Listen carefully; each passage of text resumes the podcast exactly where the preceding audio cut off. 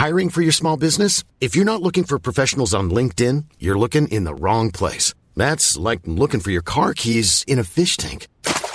LinkedIn helps you hire professionals you can't find anywhere else, even those who aren't actively searching for a new job but might be open to the perfect role. In a given month, over 70% of LinkedIn users don't even visit other leading job sites. So start looking in the right place. With LinkedIn, you can hire professionals like a professional. Post your free job on linkedin.com slash people today. Since 2013, Bombas has donated over 100 million socks, underwear, and T-shirts to those facing homelessness. If we counted those on air, this ad would last over 1,157 days. But if we counted the time it takes to make a donation possible, it would take just a few clicks. Because every time you make a purchase, Bombas donates an item to someone who needs it. Go to bombas.com slash ACAST and use code ACAST for 20% off your first purchase. That's bombas.com slash ACAST, code ACAST. Herzlich willkommen bei Pool Artists.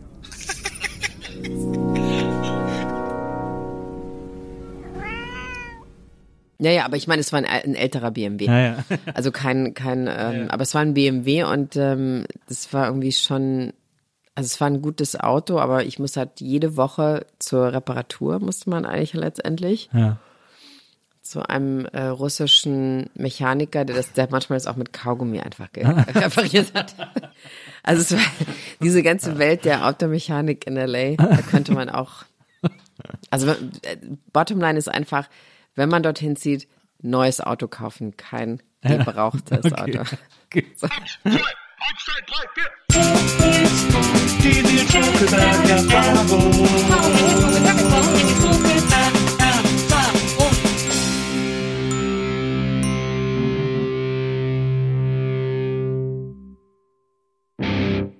Hallo liebe NBE-Zuhörerinnen, hallo liebe Zuhörer der Nils Bokeberg-Erfahrung. Herzlich willkommen zu einer neuen Folge. Ähm, mein heutiger Gast ist äh, eine Frau, die einen äh, extrem aufregenden Lebensweg äh, hinter sich hat und noch vor sich hat, glaube ich, ähm, der äh, so viele Brüche oder vermeintliche Brüche hat, aber auch so viele äh, faszinierende Dinge, über die ich sie heute äh, alle ein Loch in den Bauch fragen will. Und ich freue mich wahnsinnig, dass sie hier ist, weil sie äh, meines Erachtens nach eine ganze Menge zu erzählen hat. Herzlich willkommen, Autorin und Journalistin und jetzt mittlerweile auch äh, neue Gesundheitsaktivistin Anne Philippi. Hallo Anne.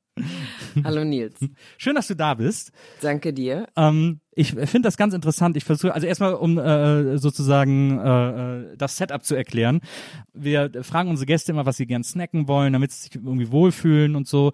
Und äh, da hast du erstmal heute hier das, den Full California Flavor ins Haus gebracht, Ja. weil du einen Green Smoothie wolltest und einen Espresso, einen doppelten Genau. Espresso. So ist es. Ist das noch so ein bisschen aus deiner Zeit in, in äh, LA, diese, diese Green Smoothie Sache? Weil da war das ja ein paar Jahre früher schon so. Ich meine, hier ist mittlerweile auch groß, aber da war es Ja. ja ein paar, ein paar Jahre früher schon eine Sache. Ja, also aber erstmal wollte ich sagen, ich freue mich mich auch wahnsinnig, dass ich hier sein darf. Ich finde das, ich finde es einen super, super interessanten Podcast. Ich habe auch gestern ein paar Folgen gehört. Ah, cool. So und jetzt wieder zu California. Also in der Tat ist es so, dass ich das da so, ich will nicht sagen gelernt habe, aber dass mir das einfach so sehr gut gefällt, die Art des Essens, der Ernährung, der manchmal ist es auch ein bisschen hysterisch natürlich. also ich meine, aber wie gesagt, wir haben ja hier auch schon Bio Company ist ja eigentlich auch schon so auf dem Weg zu Whole Foods. Also wir sind ja eigentlich, wie du schon gesagt hast, wir sind ja auch schon da. Aber es ist schon so, dass ähm, ich so bestimmte Sachen da mitgebracht habe, die ich jetzt nicht mehr so gar nicht so richtig loswerde. Ja. Also oder auch zum Beispiel so, dass ich länger darüber nachdenke, ob jetzt wirklich die Tofu, ob man das wirklich doch nicht essen soll wegen dem Soja. ich glaube nicht, dass ich früher so viel darüber nachgedacht hätte wie heute. Aber es ist tatsächlich so, dass man, wenn man dort länger lebt, was ich ja getan habe, so circa sechs Jahre, äh, es gibt schon so eine so eine andere Einstellung zu, zu Essen und so weiter. Das stimmt schon. Ja, da, äh, da kommen wir gleich drauf. Erstmal, also ich finde das, was ich hier oft mache, ist ja so eine Art Interviewsport. Ich liebe das ja zu versuchen, so viel wie möglich über die Gäste im Vorfeld rauszukriegen, auch so über Zitate oder Sachen, die sie irgendwann mal erzählt haben, ähm, um das dann mit denen zu besprechen oder oder äh, und so weiter und so fort. Bei dir ist das, du bist ja eine Journalistin, hast schon wahnsinnig viele Texte geschrieben, auch für viele äh, Zeitungen, für viele große Zeitungen, hast selber auch mal Zeitungen, Zeitschriften geleitet sozusagen. Ähm, was mich interessiert ist, äh, ich habe jetzt viele Texte von dir gelesen, aber nicht so viele über dich gefunden.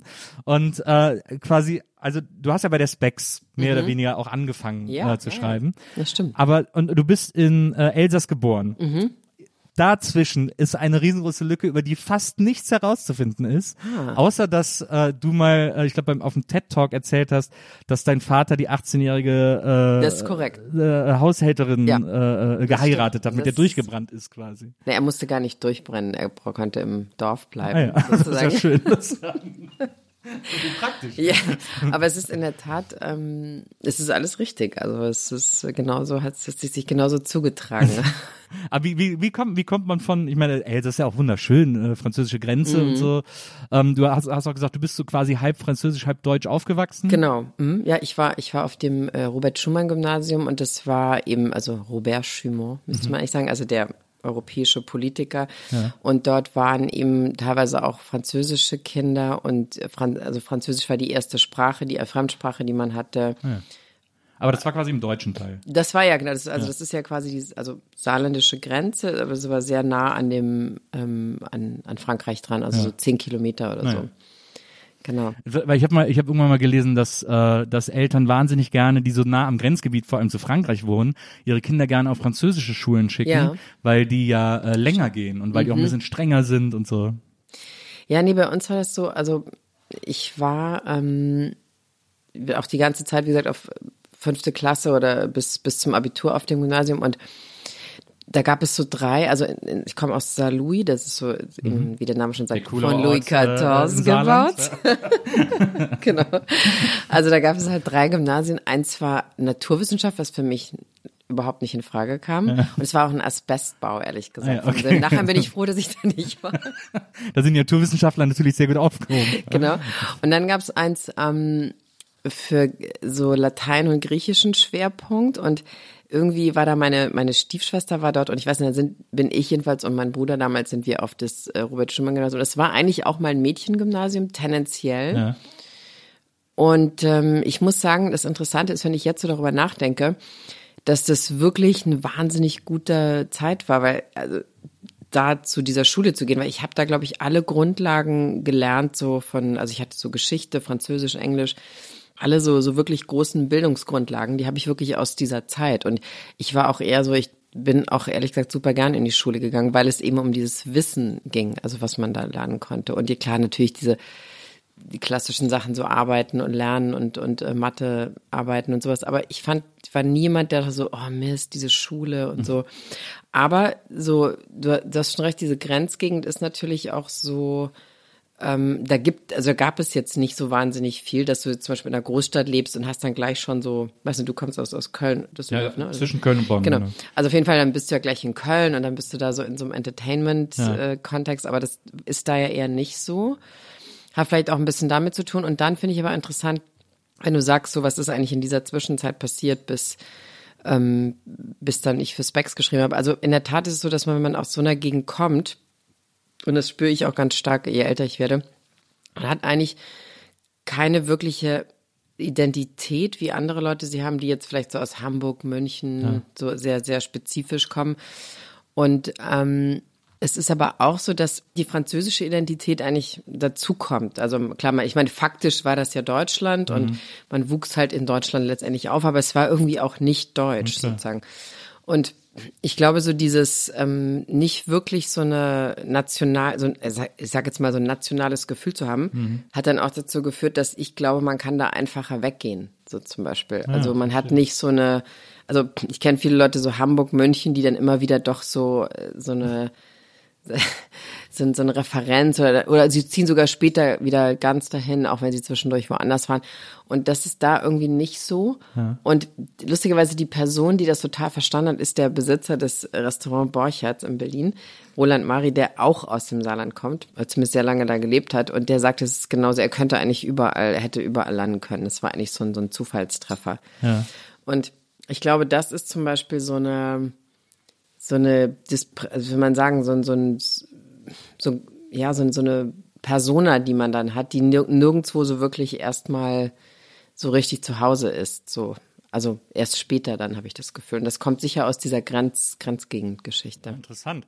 Also das, ich meine, man kennt das natürlich so äh, als, das, man kennt so das Phänomen der Landflucht, also Mhm. dass so Jugendliche, das ist wahrscheinlich heute noch krasser, als es jemals zuvor war, die irgendwie so am Land aufwachsen, äh, wo es einfach nichts gibt, auch perspektivisch einfach nichts zu tun gibt, äh, dass die sagen, ich muss hier weg, ich muss irgendwie in die Stadt, ähm, wo, äh, wo die aufregenden Dinge passieren. Und gerade äh, im medialen Zeitalter wie heute ist das wahrscheinlich stärker denn je, weil die quasi jederzeit in Social Media sonst wo sehen, Genau, äh, also wie aufregend die Stadt das ist. äh, lu- lustig, dass du sagst, weil ich hatte mal damals bei GQ so ein Interview mit Ethan Hawke gemacht, den ich immer ganz toll fand und hat er gesagt, dass er quasi damals eben auch der, aus einer amerikanischen Provinz kam ähm, zum, nach LA zum, zum Casting und merkte halt so, er weiß nichts.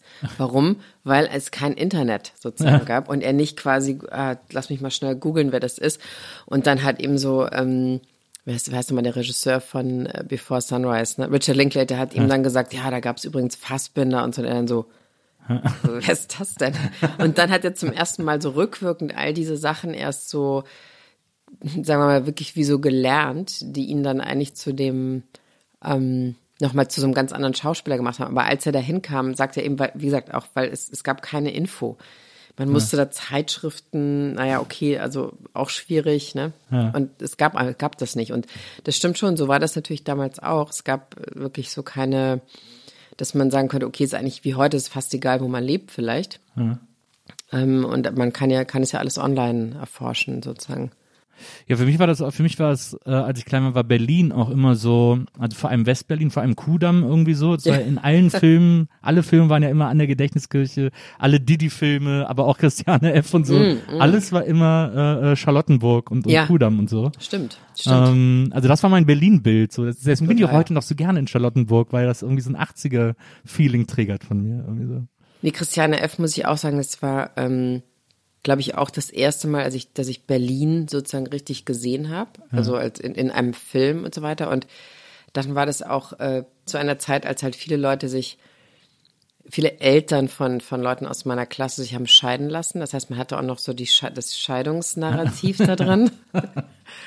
Aber das war schon echt so ein, also bis heute, wenn ich finde, ich, wenn man den Film jetzt heute nochmal schaut, das ist schon ziemlich, ziemlich, also wie soll ich sagen, so sehr, ähm, das definierte einfach wahnsinnig viel für einen damals, glaube ich, so was, wie das sein könnte, wenn man hier ist und so weiter. Na. Ich finde auch, ich habe den auch zuletzt nochmal gesehen, also jetzt zuletzt vor, vor zwei, drei Jahren oder so, und habe gedacht, äh, dass der, äh, der hat, der hat eine gute Roughness irgendwie, dieser Ja, Film. Der hat, so- der stimmt. hat schon ein ganz gutes Berlin-Bild transportiert, Ja, finde ja, ich. absolut. Wenn man jetzt so diese die Screenshots so aus der Serie, jetzt kommt ja so eine Serie äh, sieht, Ah, ja, das sieht so stimmt. sehr glossy aus alles und so, aber dieser dieser Film damals, der war irgendwie sehr bedrückend, sehr rough, sehr Berlin. Das stimmt. Und man, ich finde auch erstaunlich, dass ich immer noch so weiß, wie die Babsi und Detlef. man hat das irgendwie so, das war wirklich so ein, so ein, das hatte man vorher noch nicht richtig, also nicht wirklich gesehen, sowas in die Richtung. Das stimmt. Ja, ich habe für mich war früher auch ein wichtiger Teil von Berlin immer ähm, äh, es gab einen Film äh, Richie Guitar von den Ärzten. Ah, Äh, das war okay. ein Ärzte-Kinofilm und da, äh, da sind die so als Band so erfolglos und dann versuchen die irgendwie einen Gig zu kriegen und dann äh, äh, stellen die sich auf so einen äh, Anhänger von einem Laster und laden alle Fans auf die Tribüne an der Avus ein. Da an der Autobahn ist doch diese alte Tribüne Ja, noch. ja. Und dann setzen sich alle dahin, dann fahren die mit dem Laster immer auf der Autobahn vor und zurück, damit die dann da so ein Konzert spielen können. Äh, und da muss ich auch immer dran denken, wenn ich an diese Tribüne vorbeifahre. Da kommt man ja quasi äh, jedes Mal, wenn man außerhalb von Berlins über die Autobahn wieder reinfährt, Stimmt. äh, kommt man da so dran Stimmt. vorbei. Ja, aber es war schon, ich glaube, ich war einmal auch, ähm, wenn meine Mutter hatte damals Freunde in Berlin, da waren wir in, ähm, was genau wann das war, aber auf jeden Fall in diesem Café, in dem im Blixer Bargeld immer seine Post abholte.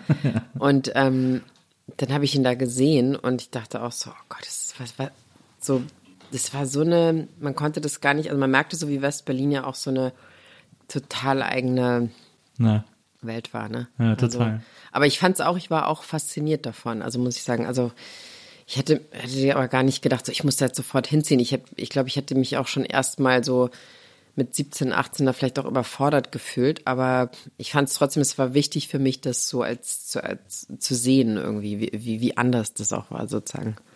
Ist denn, äh, nachdem du so auf der Schule warst und dann irgendwie so Abi gemacht hast und so, gab es da jemals oder war da vielleicht schon die Idee, zumindest so Schreiben oder Journalismus, dass das irgendwie eine Richtung für dich sein könnte? Nee, also ich war, ich habe Abi, genau Abitur gemacht und dann war ich, habe ich Kulturwissenschaften studiert Ja. in Lüneburg.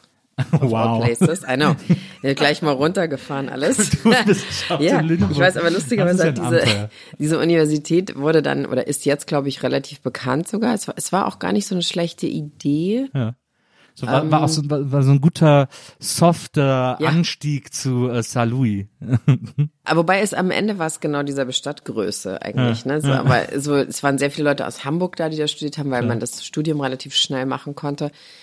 Und ich fand es aber, ich fühlte, mich- ich fühlte mich dann eben genau aus dem Grund da nicht wohl, weil es eigentlich genau so war. ähnlich war. Genau, es war ziemlich, und es war auch irgendwie, mit Norddeutschland komme ich nicht so gut klar, ehrlich gesagt. Ja, also, ich auch nicht. ehrlich gesagt überhaupt nicht. Und dann dachte ich so, okay, so mh, Hamburg, also war, war ich natürlich auch irgendwann in Hamburg, aber es war nicht wirklich so meine Stadt. Und ähm, dann habe ich mich eben da für Publizistik in Berlin beworben.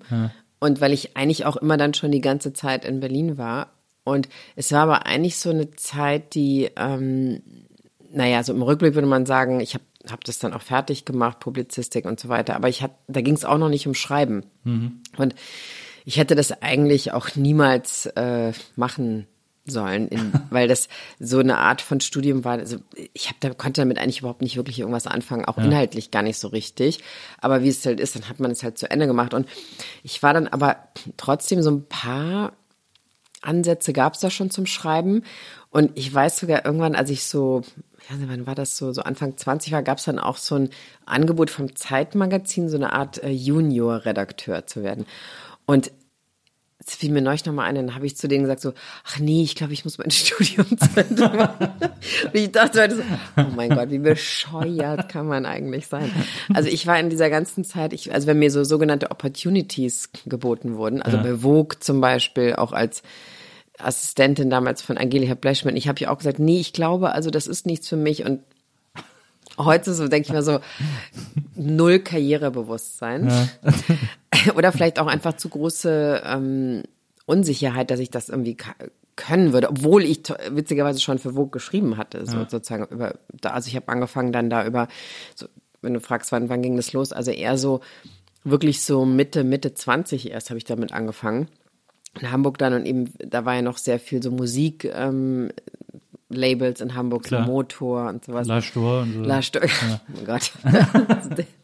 genau, also all diese Bands, die kennst du ja auch noch aus deinem, aus deiner Viva-Zeit vielleicht, ne? Und dann habe ich da angefangen, so für, für, ähm, ja, für Vogue wirklich regelmäßig so Musikinterviews zu machen. Und dann war es so, auf einmal war so ein ganz neuer ähm, Momentum, so ein ganz neues Momentum da. Und ich habe es aber wirklich, ich hätte das vorher, ich hätte das auch nie wirklich geplant, ehrlich gesagt, so. Also so jetzt, ich werde Schriftsteller oder ich werde Journalist oder so.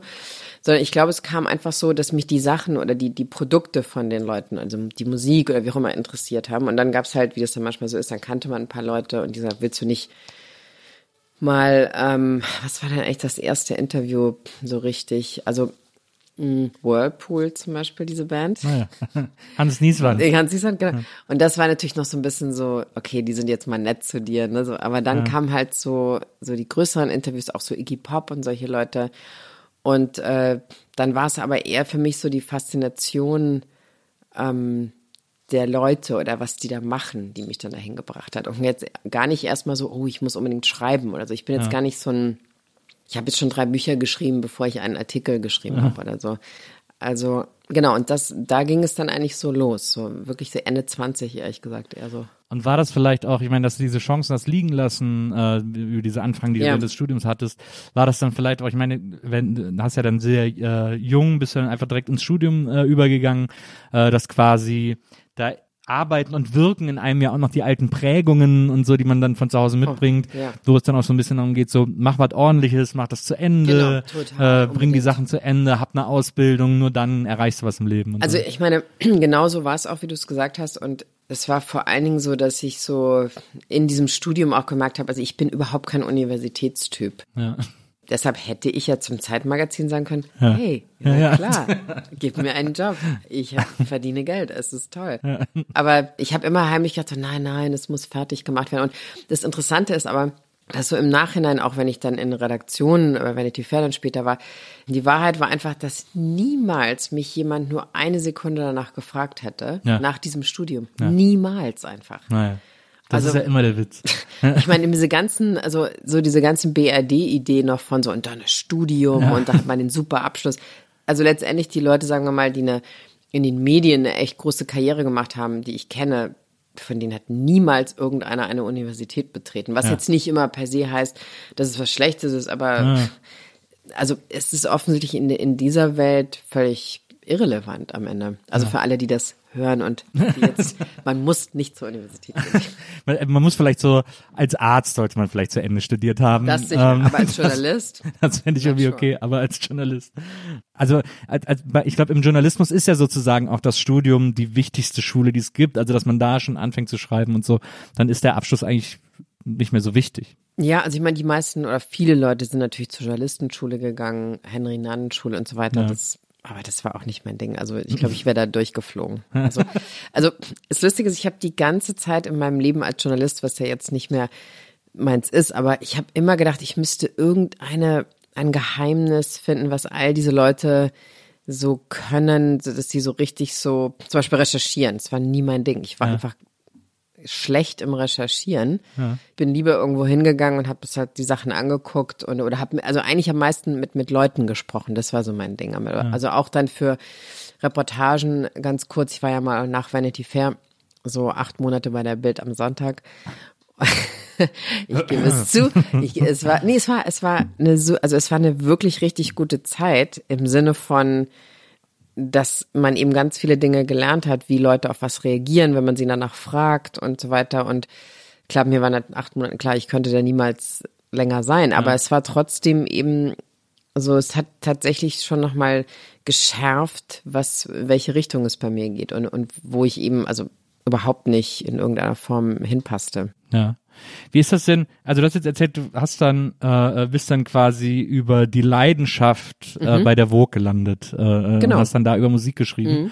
Und da und darüber bist du dann bei der Specs gelandet, also es dann so sozusagen Also es war so, in, wie gesagt, da ich in Hamburg war, waren da ja auch einige Leute von, von Specs, die damit in Verbindung standen. Mm, Und dann kam das, irgendwie war das so eine, ja, ein, eine Gruppe von Leuten, glaube ich, die da alle im Kontakt standen. Ich weiß gar nicht mehr genau, wie das genau zu Ich glaube, Tom Hollert, ich weiß nicht, ob dir das was sagt, der, der äh, war damals da, der ist, glaube ich, jetzt Kunst, Kunsthistoriker oder so auch eher gewesen, aber der, der hatte mich gefragt. Und dann habe ich aber eher so mh, über Spice Girls und so geschrieben. Pop. Das war ja immer ein wichtiges Thema in der Specs. Total. Aber ich meine, ich glaube, also witzig wäre, wenn ich das heute mal selber verlesen würde. Also ich, also ich natürlich, wie du, wie du schon ahnst, hat man natürlich auch versucht, habe ich auch versucht, so Specs-ish zu schreiben, so ein bisschen. Und gleichzeitig war es aber auch so, dass die Aufteilung war, also die ganzen Pros, also Dietrich, ne, Dietrichsen, ähm, wer war da noch eigentlich ähm, von diesen ganzen Mark Takasides und die ganze Zeit, also die waren natürlich immer so, ja, also pass auf, wenn die richtig Big Fishes kommen, hier die richtig wichtigen Platten, dann schreiben die halt darüber. Und wenn die Spice Girls auch was rausbringen oder die No Angels, dann kannst du das gerne machen. Und ich fand es aber ehrlich gesagt auch total super, weil mich das auch viel eher so interessiert hat, so, also anders über, über solche Sachen zu schreiben. Und ich fand es auch ehrlich gesagt ein gutes, äh, na, Training ist immer das falsche Wort, aber eine interessantere Aufgabe, halt über solche Sachen eher zu schreiben, statt jetzt über so eben sehr komplizierte Public Enemy Platte war natürlich klar, dass der ist Chefsache. Na klar. Da kann man nicht einfach sagen, so. Coole Platte geht ja Ja, nicht. genau. Ja, ja. Und ähm, genau, über Courtney Love habe ich da auch viel geschrieben, weil damals, also es gab es ja diese Celebrity Skin Platte oder auch äh, Live Through This von Hole. Und damals fand ich das schon sehr interessant, so als neue Idee von, von einer weiblichen Band oder Grunge, ich weiß nicht, wie man das noch überhaupt so sagen kann. Später fand ich es dann etwas problematisch bei ihr so, aber in der Zeit war das wirklich ähm, so eine ganz neue Idee einfach, glaube ich auch. Aber war das nicht, ich meine, du kommst jetzt, kommst äh, aus dem Saarland, Ja, genau. studierst in Lüneburg, äh, studierst dann irgendwie äh, Sachen, die dich nicht interessieren, landest dann bei der Vogue, um für Mhm. Ja. die Vogue über Musik zu schreiben und dann fragt die Specs, die ja schon trotzdem auch immer so ein, diesen, diese, diese Aura des Besonderen und Mhm. des äh, sehr intellektuellen, der sehr intellektuellen Auseinandersetzung mit Musik hatte, äh, hat das nicht, hat man da nicht Schiss quasi irgendwie zu bestehen? Doch, doch, natürlich. Also, und es war auch immer so, ich weiß nicht, ähm, wenn man die Texte abgegeben hat, dann hatte ich manchmal auch so, ähm, also ich glaube, ich habe einmal das Wort Historikerstreit im falschen Kontext benutzt. Oh, Und da, da, dachte brennt ich die so, Redaktion. Da war es ein bisschen, da gab es ein bisschen schlechte Laune. Ich weiß aber gar nicht mehr. Also wieso, wieso ich das eigentlich benutzt hatte, aber es war so ein bisschen so, dass ich oftmals so dachte, okay, ich habe jetzt dieses eine Thema, wie gesagt, ich hatte eher so die Pop-Themen und dann versuchte ich das aber so in mir so eine, so eine, wie soll ich sagen, so ein, so Ideen loszutreten, die ich einfach zu diesem Thema habe. Und es war natürlich so, dass ich, dass ich da überhaupt nicht irgendwie dachte, so, ja, die finden das alle super und ähm, oder da wird schon keiner irgendwas sagen. Also natürlich, es war natürlich damals noch so ein Kontext noch, der äh, ja, also in so einer Musikwelt, wie du gesagt hast, intellektuellen Welt, mh, schon relativ besonders natürlich irgendwie war.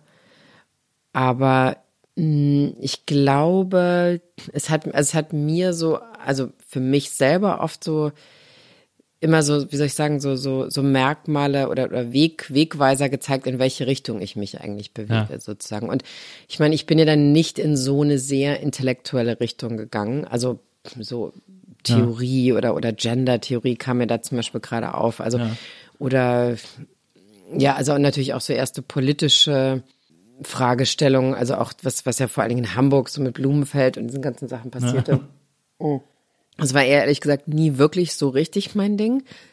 Und ich konnte da aber so sehr gut erkennen in diesen Jahren, wo, also dass ich mich offenbar sehr stark für so, also für neue Ideen interessierte, aber die eben ähm, glamourös vorgebracht werden, diese Ideen Ja, verstehe. sozusagen. Und nicht unbedingt immer intellektuell, Ja.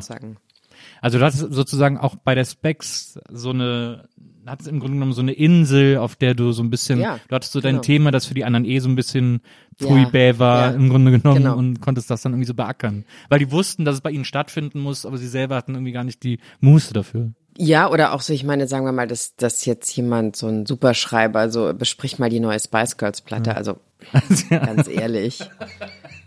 da hinten sitzt der Praktik slash Praktikantin. I'm not sure. Aber ich muss gerade mal überlegen, also warte mal, was, ähm, also das war auf jeden Fall eine, ich sage immer deshalb Spice Girls, weil ich das sehr gerne mochte damals selber, was Ich habe auch, ich habe eine. Quote aus Oh, einem. Specs-Artikel von dir gefunden, Oh, die mir sehr gut gefallen hat, die dann in der Taz aufgegriffen wurde, Oh. äh, von, aus, von 98. Da hast du wohl eine Review über Grease geschrieben, äh, oder einen Text Ah. über Grease, über den Film Ja. geschrieben und hast äh, darin den schönen Satz geschrieben, Kult ist immer dann, wenn eine Sache bedeutungslos geworden ist, so wie Tapetenmuster oder Mick Jagger. Ich das geschrieben. Oh. Da wurdest du dann Wow. zitiert und dann hat der, weil der Autor äh, äh, musste gerade für die Taz einen Text über die neue Rolling Stones Tour schreiben, hat dann gesagt, ja, Anne Philippi hat gesagt, Mick Jagger sei bedeutungslos, aber so bedeutungslos ist er nicht und so. Das war dann so der Aufhänger für den Text. Naja, also ich meine, interessant, ne? Also Grease, du, du meinst Grease, was war das, dieser, dieser Film? Ja. Ja, stimmt, es gab der, der kam wieder in die Kinos wegen irgendeinem. Wie immer, also regelmäßig. Ja, genau. Aber da, natürlich ist es so, dass Mick Jagger was bedeutet. Also ich meine, aber auf der anderen Seite, ähm, das passt vielleicht ganz gut. Also ich habe für die in Süddeutsche, als ich in LA war, habe ich so eine Geschichte geschrieben äh, über dieses Stones-Konzert da sozusagen. Und ähm, der Text ging um das um das Konzert der Stones in in diesem wie heißt das in LA diese diese riesige Halle da auch mal alle so wie hier halt diese diese O2 Staples Arena Center oder- Staples ja. Center genau und es war natürlich wahnsinnig toll weil so es war wirklich so das glaube ich zweite Konzert was ich gesehen habe von denen und dann in LA ist natürlich irgendwie auch was Besonderes Ja. und es war aber tatsächlich so, dass man merkte, das ist jetzt wirklich wahnsinnig toll natürlich, das zu sehen. Aber natürlich war es so, dass es keine wirkliche neue Idee von dieser Sache gab. Ne? Und es war auch gar nicht schlimm, weil ich meine, ich glaube nicht, dass Leute auch deshalb hingehen Ja. zu den Stones, aber so, es war wirklich so eine so ein Momentum, wo er merkt, okay, man, man geht da selber hin, um sich selber so Dingen zu, äh, wie soll ich sagen, sich selber nochmal Dinge so, so klar zu machen über die oder welche Unveränderbarkeit die auch in dem eigenen Leben haben. Und dass man, wenn man dieses oder jenes Lied hört, so quasi bestimmte Gefühle aktivieren kann, so wie wenn man zum Beispiel ähm, bestimmte Can verschiedene Cannabis-Sorten hat, wenn man die raucht, wird man eher ruhig, wenn man die raucht, wird oder oder ähm, vaped, Entschuldigung, ja. wird man eher äh, ruhig oder wird man eher aktiv, wird man eher kreativ. Ja. Und so ist es eigentlich auch mit Stone-Songs, dass man die eigentlich so nutzen könnte, ja. für welches Gefühl man gerade so braucht, sozusagen. Sagen auch übrigens auch viele Schriftsteller, dass sie manchmal so ähm, das genauso machen, dass sie immer so bestimmte Songs hören, die sie dann in die und die Richtung führen. Ja. Aber es war natürlich gleichzeitig auch so, dass man sah, es gibt von denen keine,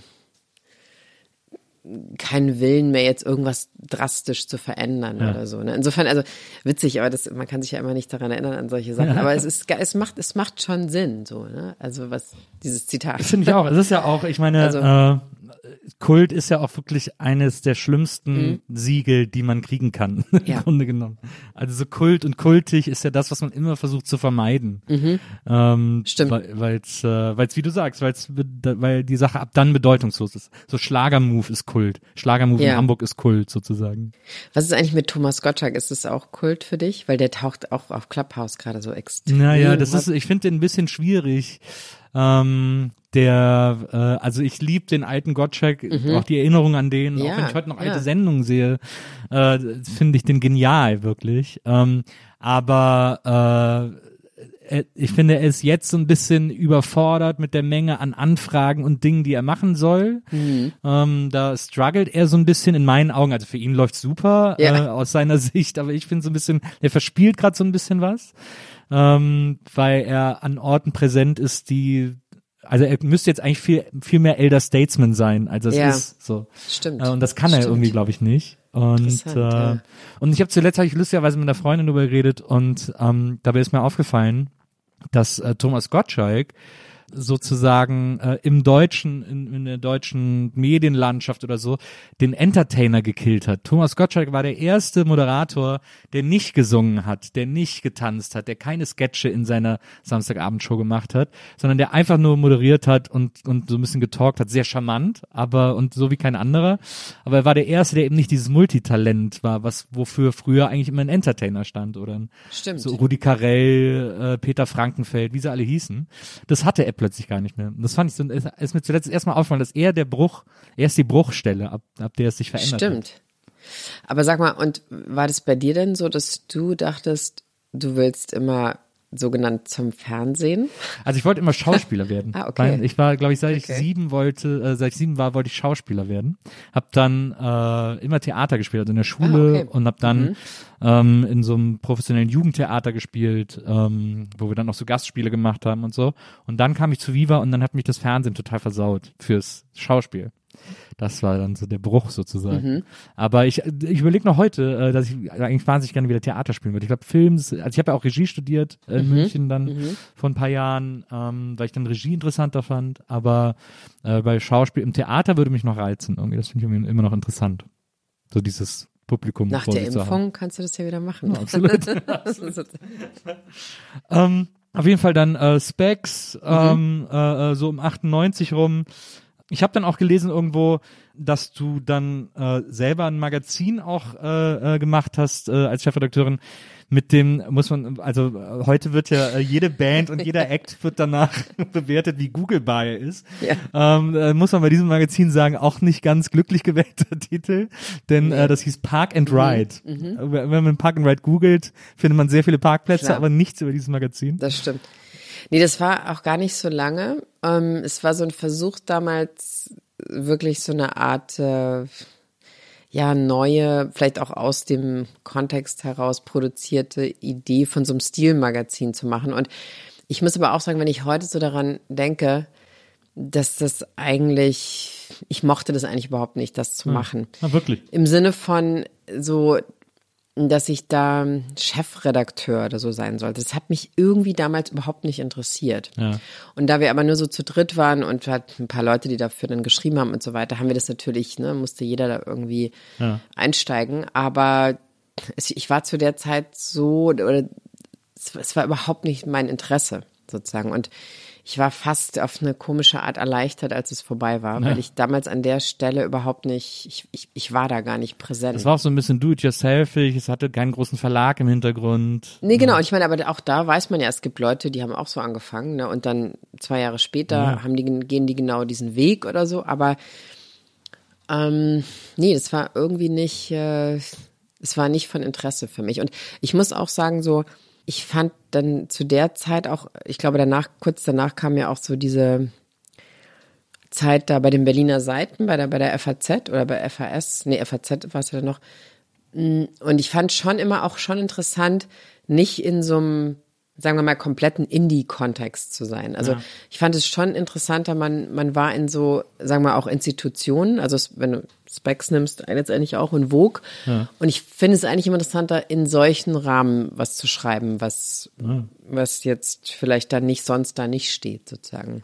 Und wie gesagt, ich habe am Anfang schon angekündigt, du hast äh, dein Leben steckt, ist es voller Brüche sozusagen. äh, ich finde, hier gibt's quasi schon ein, äh, insofern man eine Verkehrung zum Gegenteil als Bruch bezeichnen möchte. Aber du hast äh, bei der Specs, also im höchst intellektuellen Blatt, äh, sozusagen äh, Pop betreut und bist dann zur äh, FAZ, ähm, wo du Promis gemacht hast. Ähm, was ja auch sozusagen äh, der Alien in diesem, in diesem Ja. intellektuellen Ja. Kosmos ist. Das stimmt, ja, das stimmt. Das ist ja eigentlich sehr immer sehr ungern sozusagen Ja, ja, genau. gesehen, ne? Stimmt. Und es war, also damals war wirklich toll diese Berliner Seiten. Ich weiß gar nicht, wann das war, so 2001 oder sowas ungefähr. Ja, das 2000. war so voll Schirmacher. Äh, Genau, Schirmacher. Florian Illies und Florian Illies war eben der ähm, Generation Golf äh, Autor, war quasi der Chefredakteur, glaube ich, dieser Seite und, und Benjamin Stuckrad-Barre war auch da. Und äh, dann war es, also gab es dann natürlich auch so ein Momentum zu der Zeit, als so, das wirklich einfach so ein, so ein, so ein wie so ein Spielplatz eigentlich war. Ne? Also klar, es war FAZ, aber man dürfte eben sich Sachen ausdenken. Und wir hatten dann zum Beispiel, ich hatte so eine Rubrik oder ein, ein ja, wie soll man sagen, so, ein, ja, so eine Idee, die wir dann ein paar Mal auch ausgeführt haben. Und zwar uns immer mit, oder ich traf mich immer mit, mit Leuten aus so einem Berliner Kontext. Ähm, und wir haben immer so vier, fünf Fotos aus deren Vergangenheit rausgesucht und haben die dann besprochen. Zum Beispiel Westbam oder Dimitri Hegemann, also der den äh, Tresor gegründet hat. Ich weiß gar nicht, gab es noch irgendjemand? Äh, ja, Blixer Bargeld, genau, Ja. Blixer Bargeld auch. Und das war zum Beispiel so, das war wahnsinnig interessant, wenn man da wirklich auf eine ganz andere Art ähm, diese Leute nochmal so gesehen hat. Also ein bisschen auch was, was wir jetzt eigentlich machen. Und also mit Westbam war es wirklich so, da haben wir das Gespräch geführt in Hamburg in irgendeinem Backstage-Raum, wo er dann später gespielt hat. Und ich glaube, er war schon so ein bisschen over the rainbow sozusagen. Und hat sich dann immer so, nein, ich muss mir jetzt einen FAZ-Artikel, äh, Überschrift zu diesem Ding ausdenken. Und hat dann so, eigentlich haben wir die ganze Zeit verbracht, wie er sich quasi Überschriften für dieses Ding ausdenken würde. Also das war zum Beispiel wirklich total interessant. Und dann weiß ich noch, dann gab es eben 20 Jahre Einsturz und Neubauten. Und dann hat Florian Illis mich dahin geschickt, ich sollte darüber schreiben. Und ich habe irgendwie so einen total, so man würde fast sagen, so abgehobenen, ähm, strange spirituellen Text äh, geschrieben darüber. Also, weißt du, so dieses FAZ-Ding, so ein bisschen so, so, so, so mega Meta-Ebene. Ja. Und ich dachte so, pff, das findet der wahrscheinlich. Und dann sagt, rief Florian mich an, sagt, das ist der beste Text, den ich geschrieben habe. Und es war so, es war, ich fand immer interessant, wenn man in so einem Experimentalraum irgendwie war. Ne? Also wenn es halt immer alles so klar war, wo man da war, oder was auch von einem erwartet wurde, dann ähm, ja, dann bin ich meistens dann irgendwie irgendwo anders hingegangen. Oder in dem Fall war es ja so, dass die dann leider eingestellt wurden, die Seiten. Aber ich glaube, das war eine wirklich, das war eine wirklich ungewöhnliche ähm, und auch echt tolle Zeit im in diesem neuen Berlin, sagen wir mal, Journalismus oder so, weil da konnte man wirklich, ähm, man, es gab da keine, keine Einschränkungen. Man konnte da erstmal, was man so sich ausdenkt oder glaubt, macht, dass es Sinn macht, das, das war ein echt guter, guter Moment. Ja. Du äh, bist ja dann zur Vanity Fair. Mhm. Ähm, die gab es ja mal eine kurze Zeit äh, in Deutschland genau. auf Deutsch. Ähm, das ist ja, da warst du ja dann quasi, äh, also äh, wie gesagt, schon bei der FAZ, äh, ja bei der FAZ und so, ähm, dieses Promi-Thema, das lag dir irgendwie, äh, Mhm. du hast auch immer so, ein, so einen Zugang zugefunden, auch so einen anderen Zugang äh, oft in den Texten Mhm. irgendwie zugefunden äh, zu diesen, zu diesen Promi-Themen.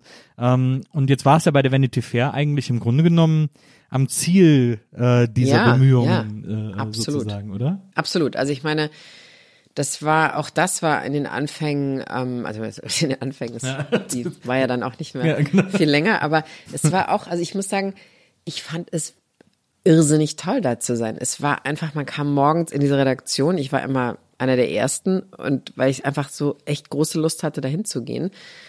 Und dann gab es diese Redaktionskonferenzen, wo dann manchmal so, ähm, klar, Ulf und Ulf Poschert und, und ähm, Rainer Schmidt und dann eben aber auch Reinhard Götz zum Beispiel war. Und ich dachte so, sag mal, geiler kann es doch eigentlich nicht sein. Man kann hier so Ideen durch die Gegend schmeißen. Es sind so wirklich unglaubliche Leute, die hier zur Konferenz eingeladen werden. Also es war wirklich auch eine ganz ähm, super interessante Stimmung am Anfang und auch echt so sehr so euphorisch, weil auch welche Leute da wiederum neu zusammenkamen äh, plötzlich. Ja. Und äh, ja, also das war dann, war glaube ich auch so eine Zeit in Berlin, die, wann war denn das nochmal genau, so 2005, 6, 7 Ja, ungefähr, genau, so ne? die Ecke, ja, genau. Genau, also als in Berlin natürlich auch nochmal so ein, so ein next, nächster Schritt irgendwie stattfand. Ähm, genau, also dass, dass man eben so, so eine neue Stadt da ja auch irgendwie definierte. Ich weiß nicht, du warst, du warst wahrscheinlich auch schon da zu der Zeit. Ja, zu der Zeit war ich noch in München, aber bin immer so ein bisschen gependelt Ja. und hab das natürlich alles auch schon Genau. mitbekommen und so. Naja. Und äh, dann war ich da auch relativ schnell, ne, auch so, so, sagen wir mal, für Hollywood und solche Sachen ähm, zuständig und habe dann auch die ersten Geschichten so in LA gemacht und bin dahin gefahren, zum Beispiel als äh, Heath Ledger sich umgebracht hat oder oder an seiner Überdosis gestorben ist. Da äh, bin ich nach LA geflogen und habe seinen, seinen ähm, Entzugsarzt getroffen und so weiter. Und ich muss sagen, so als ich da, das war glaube ich so mein erster so richtiger Reporter-Trip so für, für Vanity Fair dahin zu fahren.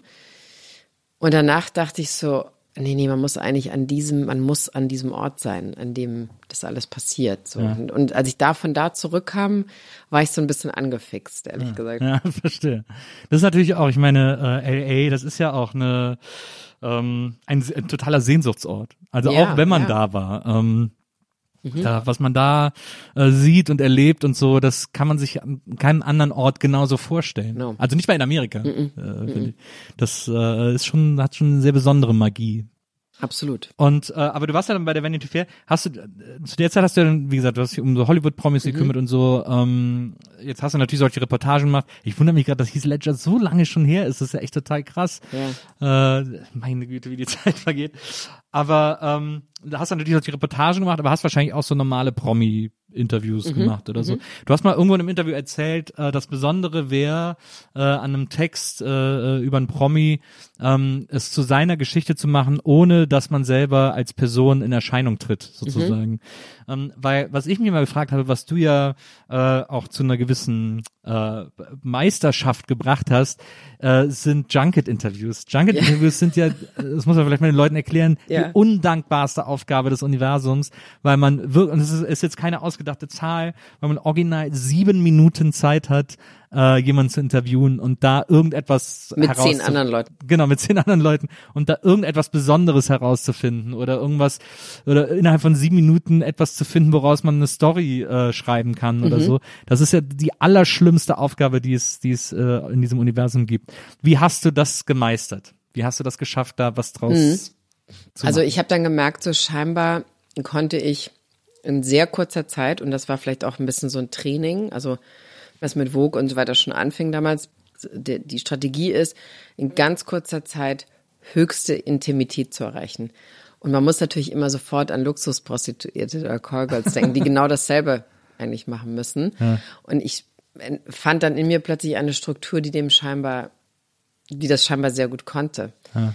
Und äh, sagen wir mal, wir haben, du hast ja eben schon beschrieben, Also wenn du, ähm, wenn du mit zehn Leuten auch noch sitzt, ne, in einem, in einem meistens sehr schrecklichen Hotelzimmer, ja. dann war es natürlich aber auch so, dass zwei Leute immer diese, oder maximal zwei Leute die Fragen gestellt haben und die anderen haben einfach so ihr Aufnahmegerät oder ihr Telefon da drauf gelegt auf ja. den Tisch.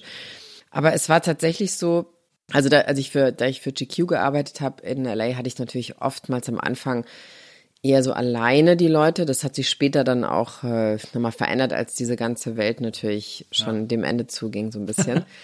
Aber es war dann so, selbst dann hatte ich, hatte man ja oft so 15 Minuten oder so, ne? Ja. Also sieben oder 15 macht dann auch, ist kein Unterschied ja, mehr. Ja. Und es war halt wirklich so, wenn man zum Beispiel als erstes die Frage stellen würde, How did you prepare for the movie? War es eigentlich schon, es würde niemals mehr funktionieren, weil man ja schon nach fünf Minuten nur, nur noch zwei Minuten hätte.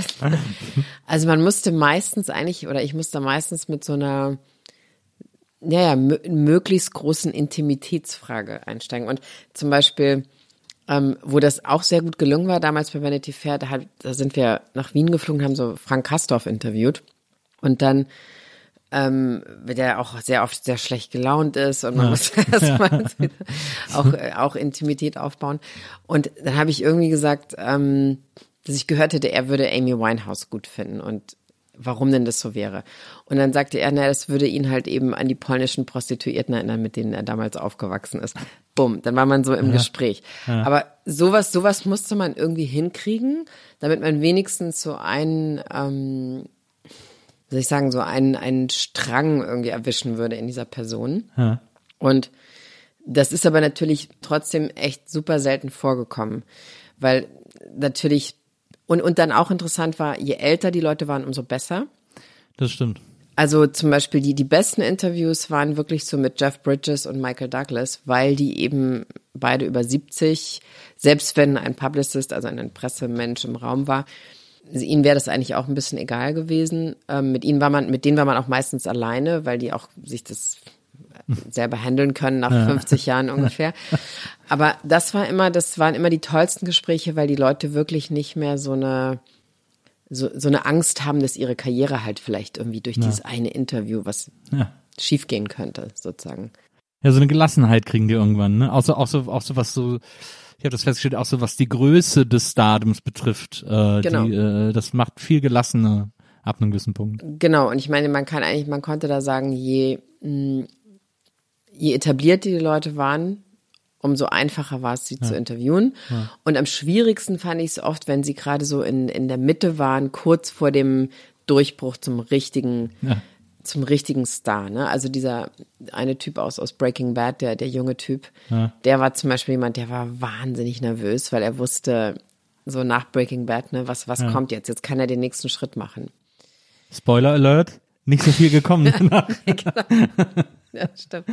Walter White hat es irgendwie weitergeschafft. Ja, ja, aber das ist so, äh, äh, das, ich finde das total interessant, weil ich hatte auch so ein paar Junkets ähm, mhm. äh, für, für einen YouTube-Kanal und so. Ah, okay. Ähm, und da war es zum Beispiel so äh, mit äh, Jeff Goldblum, ah, war es ja. total geil, mhm. ähm, weil ich den dann auch irgendwie so, ich habe glaube ich erst eine Filmfrage gestellt, habe ihm dann aber gesagt irgendwie so, ja, ich werde jetzt in ein paar Wochen 40 und dann war er direkt so, oh, siehst gar nicht aus wie 40 ja. und so und dann war es direkt so persönlich, ne? Ja. Und das ist das ist echt super, wenn's, weil das ist ja am interessantesten. Quasi. Genau, also zum Beispiel bei Michael Douglas habe ich ihn wirklich gefragt, warum er glaubt, dass ich bisher keine Kinder hätte. Ja. Und es war es, also ich dachte so, irgendwie dachte ich so, ich kann, ich muss jetzt mal irgendeine Frage stellen, die vielleicht so, wie gesagt, das beschleunigt, aber ich dachte, es ist interessant, wie er das sozusagen sehen würde. Ja. Und dann habe ich natürlich gemerkt, dass ich mir diese Frage auch selber stellen müsste. Nicht nur Michael Douglas. Aber da hat man ja immer Angst, dass dann der ähm, der Publicist, also der, der Pressevertreter, äh, mhm. ähm, der immer so mit im Raum im Dunkeln dann irgendwo sitzt, dass mhm. der dann irgendwie sofort reinhackt, sagt, nein, nein, nein, keine privaten Fragen, wir wollen über den Film reden oder irgendwie sowas. Ja, aber wie gesagt, wenn, also der war ja so, wie alt war der, 75 oder so schon und es war auch jemand im Raum, ich erinnere das noch, aber ja. Der hat es halt so. Da trauen sie sich nicht mehr zu sehen. Also ich kam rein, ich weiß noch, ich hatte irgendwie so eine Erkältung, weil ich bin von dem Flug dahin, ich war, ich hatte so, so ein so Husten und ja. einen heiseren Hals. Und dann kam ich rein und sagte so, oh, Entschuldigung, ich, meine Stimme ist ein bisschen weg. Und dann sagte Michael Douglas erstes, did you scream last night? Und ich so, oh mein Gott. Das war total peinlich. Also, also all diese ganzen, man müsste mal diese ganzen peinlichen Momente eigentlich zusammenschneiden. Du hast ja auch, äh, das Jeff Bridges Interview ist ja auch etwas, was du äh, ganz oft erwähnst, dass das dich anscheinend wirklich sehr äh, berührt hat, Ja. weil es fast so was, so ein, so ein väterliches Ja, genau, äh, äh, Ding genau. hatte irgendwie. Total. Also äh, das war so, ich hatte ziemlich gleich, nachdem ich nach LA kam, äh, das war bei diesem True Grit, war das bei seinem Film. Da bin ich, sind wir nach Santa Barbara gefahren worden von, von der Filmfirma und dann waren wir in diesem Four Seasons Hotel. In, weil er lebt ja in Santa Barbara und dann wollte er jetzt nicht da in die Stadt fahren, sozusagen. Auch gut, Und, und ich weiß nicht, ich kam da rein, dann saß er da mit so Crocs, ne? Also mit so, du kennst das Crocs, ne? Und ich hatte eben wirklich, weil ich so panisch war, ich hatte zwei Aufnahmegeräte. Und eins davon ging auch prompt nicht. Ja, na klar. Und der sagte dann zu diesem, ein, zu diesem anderen Aufnahmegerät, who's this little guy? Und er war auch echt, ich bin mir sicher, er war bekifft. Ja. Aber so what? Und hatte hier so einen ganz Zettel mit so ganz großen Buchstaben, wo er sich irgendwie erinnern musste und so weiter und irgendwas. Und ich glaube, es war wirklich genau so, dass ich das so toll fand, weil so, klar, es war Jeff Bridges und ich mochte den schon immer wahnsinnig gerne als Schauspieler, aber der hatte eben wirklich so eine ganz andere Art, als man eben so das von solchen Typen, sage ich jetzt mal, also so Guys so erwartet. Und ich meine, ich glaube, es lag auch daran, dass er, haben wir auch damals drüber gesprochen, dass er eben sehr viel meditiert und sich auch ähm, selber ganz anders so hinterfragte, glaube ich, auch oft, so als andere seiner Kollegen, sagen wir mal, die bestimmt auch tolle Schauspieler sind, aber vielleicht eher so als Menschen dann so manchmal vielleicht ein bisschen so, wie man da eben so sein soll, ne? Also halt so, äh, weiß ich, dickes Haus und alles und so weiter und 20 Pferde und Autos und so weiter. Und er hatte, glaube ich, klar, der, eine Ranch, wo er da lebt, aber der war ja nie so ein Typ, der so, so dieses Game einfach immer Dieses mitgespielt off, hat. ja, genau. ja so, ja. Und gleichzeitig halt ein wahnsinnig toller Schauspieler, aber irgendwie auch so, so Typ, also Typus Mhm. einfach. Und es war irgendwie ein wirklich tolles Gespräch, was wir da hatten. Und zwar, weil es eben überhaupt nicht auf so einer, also ich will mal fast sagen, auf so einer komischen Flirt-Ebene war. Es war einfach ganz klar, es ging wirklich so um Austausch von so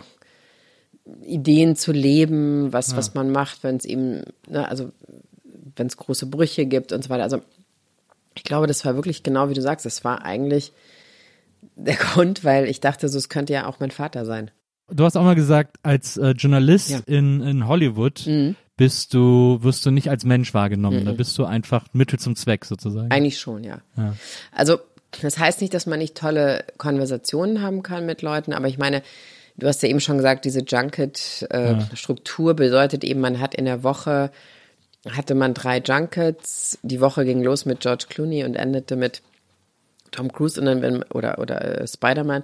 Und natürlich, wenn man das erzählte, sagten Leute dann so, ja, das ist doch unglaublich und so. Aber letztendlich spielte es halt einfach keine Rolle, wer diese Interviews, sogenannten Interviews macht. Und ich glaube auch, dass als dann eben so, sagen wir mal, 2013, 14 auch klar war, wie deutlich Social Media da jetzt auch reinspielen würden. Also vorher ja auch schon, aber dann kam eben so die ganze Welt quasi damit. Äh, auch in, und plötzlich war auch in Deutschland, dass Leute damit anfingen. Und man merkte einfach so dieser große Bruch zwischen, also dass, dass die Leute das ja auch selber, ich meine, du machst es ja auch alles selber, sozusagen, du zeigst ja auch dich selber, du hast jetzt auch keinen Publicist, der sagt so, Nils, du musst dieses Foto posten nächste Woche. Also das ist einfach vorbei eben sozusagen. Und das, ich glaube, das hat das auch einen sehr starken Bruch hinterlassen, so in diesem Ganzen. Ich meine, es gibt es natürlich immer noch. Es gibt immer noch Leute aus der ganzen Welt, die in LA leben und diese, diese Interviews machen, aber sie bedeuten halt einfach nichts mehr. Ja, die haben jetzt, es gibt jetzt sozusagen eine möglich, eine Möglichkeit, das, das eigene Bild Ja. selber äh, zu beeinflussen Genau. und herzustellen und Genau. so. Das ist natürlich Und es wertvoll. war halt, ich die. weiß, man musste immer unterschreiben, zum Beispiel bei den Interviews, dass man nichts posten darf vorher auf Facebook und Twitter. ja. Und damit eben nicht irgendwelche ähm, Super-GAUs existieren, äh, bevor der Film in die Kinos kommt. Und ich dachte, es war damals schon völlig absurd. Weil man wusste ja, also wenn jemand auf Facebook irgendwie, damals Facebook, also richtig so ähm, oh, super Film und so weiter, würden das natürlich tausendmal mehr Leute Ja, ja, klar. in Betracht ziehen, als wenn sie es irgendwo in der Zeitung oder so lesen. Ja, als wenn sie es erst am Starttag Ja, lesen genau. würden Ja, oder so. genau. Ja, ja, da gibt's ja diese, diese Embargos immer. Totaler Quatsch. Völlig absurd eigentlich. Wie bist du denn eigentlich genau äh, in LA gelandet? Du hast gerade eben schon gesagt, du hast dann für Vanity Fair das Mhm. erste Mal da irgendwie so einen, äh, diesen Artikel gemacht über den Arzt, Mhm. äh, über den Zugang von Heath Ledger. Ähm, dann muss aber ja trotzdem irgendwann so der Moment gewesen sein, wo du so den Entschluss gefasst hast. Ja. Ähm, ich habe da auch so ein, so ein äh, ich weiß gar nicht, ob das ein, äh, war das ein Interview? Ich glaube, es war auch dein TED-Talk, den ich da gesehen habe, wo du äh, erzählt hast, dass es da dieses, so du hast so deinen Geburtstag gefeiert Mhm. und ähm, ähm, und dann war irgendwie so klar, äh, weil alles irgendwie, es dir nichts bedeutet hat oder weil du nichts gefühlt hast, Mhm. war klar, ich muss einfach, ich muss hier raus, sozusagen. Genau, und ich hatte halt diesen Geburtstag und es war eigentlich alles äh, perfekt, muss man fast sagen. Also ich war bei Vanity Fair, es lief alles super. Ähm, ich hatte viele Freunde, also ich konnte mir so ein Schnitzeldinner leisten im Borchardt. Im Borchert, ja, das beste Schnitzel von ganz Berlin, muss man Genau. sagen. Wirklich immer noch, glaube ich. Genau, ja, weil, wenn man bald mal wieder hingehen kann. Und äh, dann war es aber so, dass das Vanity Fair machte zu wegen, ich glaube damals der der Financial Crisis so und ähm, so ganz schnell hintereinander passierten plötzlich so Dinge, die diese ganze Situation eigentlich so auflösen. Und wie gesagt, ich bin dann gleich zu, zu Bild am Sonntag. Ich hatte auch gleich einen Job danach. Also hätte ich ja jetzt auch erstmal so verharren können, bis ich irgendwas Neues oder wäre da vielleicht geblieben. Und dann merkte ich aber so, nee, irgendwie muss ich einen bestimmten Moment irgendwie abschließen. Und ich war eben in den zwei Jahren davor in einer, drei Jahre in einer Beziehung mit jemand, der sehr viel Drogen genommen hatte. Ja. Und das hat mich irgendwie eine Weile auch dazu gebracht, das in so einem Nachtleben-Kontext hier zu machen, was ja in Berlin jetzt nicht so ungewöhnlich ist, ne? Denkt man immer so. Aber eigentlich äh, ist es natürlich ungewöhnlich. Also Ja. nur wenn man in Berlin ist, denkt man, das ist nicht un ungewöhnlich.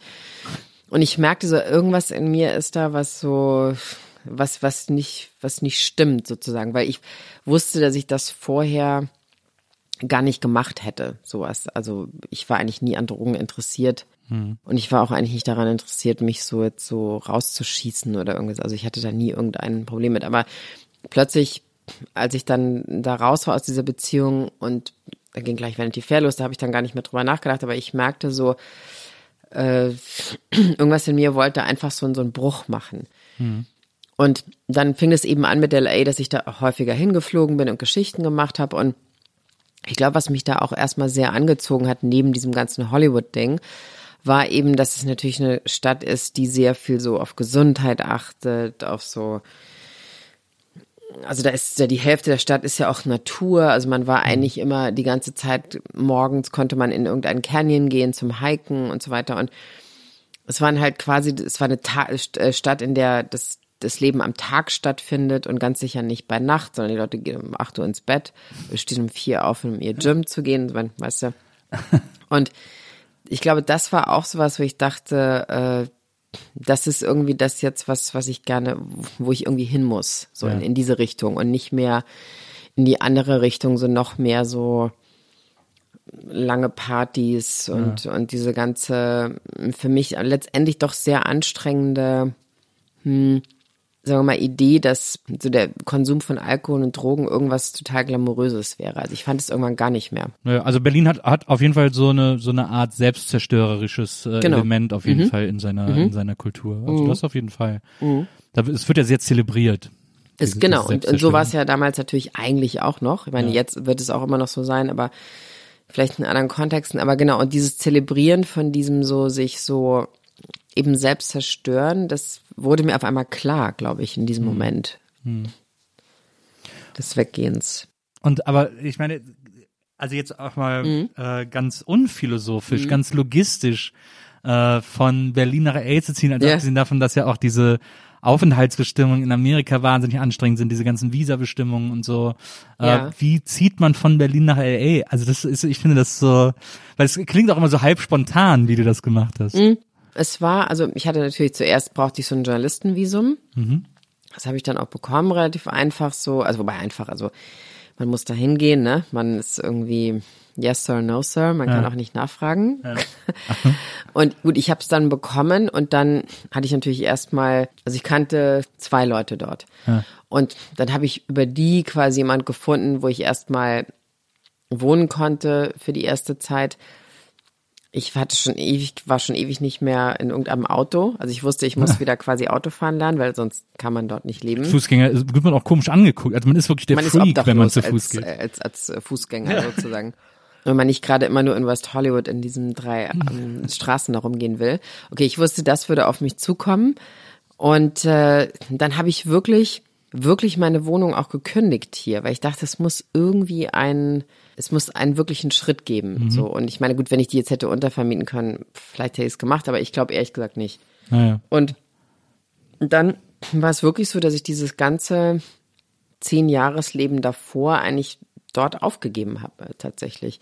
Und natürlich so ein paar Sachen in dem, ähm, in dem, in, in so ein Storage hier gestellt habe, was das ehemalige Finanzministerium äh, in Lichten, Lichtenrade oder irgendwas, ja. keine Ahnung, so völlig absurden, zerschossenen Gebäude, habe ich die Sachen dann, so ein paar Sachen noch hingestellt. Ja. Und äh, dann am, am 27. September, als Angela Merkel wiedergewählt wurde, weiß ich noch, war ich im Flugzeug. Als ich gelandet bin, sah ich, okay, sie ist wiedergewählt. Ähm, ehrlich gesagt habe ich mir dann irgendwann gesagt, okay, ich kaufe das Ticket für dann und dann ähm, kann ich da und da wohnen. Und ich hatte natürlich vorher mit ein paar Leuten besprochen, dass ich für die schreiben kann oder so, aber ich hatte nicht die Situation, dass ich jetzt, okay, ich habe den festen Vertrag für so und so, mhm. ähm, die mich dann dahin schicken und das alles übernehmen für mich. Also ich wusste schon, ich muss das irgendwie selber so generieren, sozusagen, ja. ich muss das irgendwie entscheiden. Ja. Mm, und ähm, es war auch gar nicht so, so ich bin, ich war dann da, oh, der totale Befreiungsschlag, weil es war natürlich einfach auch shocking, da zu sein erstmal. Also im Sinne von, dass man äh, merkt, okay, ohne Auto Katastrophe. Ja. Muss man schon mal machen. Ja. Dann irgendwie natürlich, jeder, der mal in Amerika gelebt hat, weiß, es ist so, es gibt so viele Sachen, die einfach so viel mehr Selbstverantwortung bedeuten. Man geht einmal zu irgendeinem Arzt und hat irgendwie 3000 Dollar auf der Uhr und so weiter. Ja. Also diese ganzen Dinge waren natürlich am Anfang so völlig, ähm, ja, auch echt überwältigend ganz oft. Und ich dachte, ich merkte aber so, nee, äh, das war irgendwie schon so eine Art, um mich selber wieder so zu so einer Stunde Null zu bringen, sozusagen auf eine Art. Ja. Weißt du noch, was das, was du dir als erstes für ein Auto geholt hast? Mm, also ich habe so ein paar Fahrstunden gehabt eben und dann hatte ich so ein, warte mal, das war das Nissan oder so. Nissan Sentra, genau. Von einer mexikanischen Putzfrau, die das nicht mehr haben wollte. Die mich dann, naja, okay, gut. Also auf jeden Fall, das hatte ich zuerst und dann äh, so ein ähm, hellblauen BMW. So, ja. so, so, so ein ähm, Cabrio bisschen Upgrade. Naja, aber ich meine, es war ein, ein älterer BMW. Ja, ja. Also kein, kein, ähm, ja. aber es war ein BMW und ähm, das war irgendwie schon, also es war ein gutes Auto, aber ich musste halt jede Woche zur Reparatur, musste man eigentlich letztendlich. Ja zu einem äh, russischen Mechaniker, der das, der manchmal das auch mit Kaugummi einfach repariert hat. Also es war diese ganze Welt der Automechanik in LA, da könnte man auch. Also äh, Bottomline ist einfach, wenn man dorthin zieht, neues Auto kaufen, kein gebrauchtes okay. Auto. Okay. So. Aber das, ich finde das so krass, weil das ja, äh, weil das ja auf so vielen Ebenen äh, so super mutig, so ein super mutiger Schritt äh, war. Also nicht mhm. nur, äh, weil du, äh, wie wir gehört haben am Anfang, so quasi aus so aus so einer behüteten Gegend mhm. äh, in die Welt gezogen sagen, ja. bist und dann äh, sozusagen auch die Welt dir zu klein schien und du dann noch größer, noch größer haben wolltest und dann ist ja eher ein ziemliches Maximum an, an Weltengröße sozusagen, ja, an, an Worldbuilding. Ähm, aber auch, dass du diese ganze Sicherheit, die du hättest haben können, hier äh, über Bord geworfen hast und so. Also das ist ja schon äh, bemerkenswert, dass man da dass man an einen Punkt im Leben kommt, wo diese ganzen Prägungen und alles, was man so mitgebracht hat, äh, dass man die einfach komplett über Bord wirft und sagt, ich mach's jetzt noch mal, ich höre jetzt mal auf irgendwas in mir. Mhm. Das stimmt, aber ich glaube, der Grund, warum ich das gemacht habe, ist dass ich eigentlich merkte, ich muss in irgendeine Situation kommen, die mir nochmal was anderes über mich erzählt. Ja. Und man kommt am besten in diese Situation, wenn man ähm, halt selber an einen Ort äh, geht, ja, wo man eigentlich, man will es so sagen, wieder, also letztendlich von vorne anfängt. Also und es war dann auch so, dass mir in diesen Jahren, in denen ich da gelebt habe, dass ich da quasi in mir auf diese Sachen gestoßen bin, die ich auch genau eigentlich rausfinden musste. Mm, Und natürlich so äh, durch exzessives Yoga und so weiter, was ich da angefangen habe, also auch so eine bestimmte Form von Yoga, so Kundalini-Yoga heißt das, wo man eigentlich, wenn man das regelmäßig macht, was ich da auch gemacht habe, äh, sehr schnell auch an so, mh, wie soll ich sagen, also sich selber plötzlich auch nochmal anders anfängt zu betrachten, welche, welche Dinge man einfach ignoriert hat in, bisher in seinem Leben. Und es gab da immer so eine Klasse in, in West Hollywood, wo ich war. Und da waren auch wirklich sehr viele Leute, die zum Beispiel so Drug Addicts waren, die das irgendwie loswerden wollten. Russell Brand zum Beispiel. Weil jeden Tag, also er hat, er sagt es, er hat es jeden Tag uns erzählt. Also das, das habe ich jetzt nicht irgendwie als Lasterei ausgepackt. Und äh, also ich merkte auf einmal, wow, da waren echt viele Leute, die möglicherweise auch bekannt sind, aber die eben trotzdem auch offensichtlich mit irgendwas in ihrem Leben kämpfen. Also er war zum Beispiel einer von denen, hat es ja auch eben, hat ja auch so einen YouTube-Kanal, da kann man das ja auch immer noch so hören, wie, wie er damals erzählt. Du hast auch mal gesagt, es wäre dann jeden Morgen so gewesen, ihr habt dann alle gewartet, bis die Paparazzis fertig mit den Russell Brand Fotos waren und dann konntet ihr auch anfangen. Dann ging's los, genau. Also er kam immer mit seinem Range Rover und dann waren so immer diese fünf Paparazzi, haben ihn fotografiert, wie er ausgestiegen ist.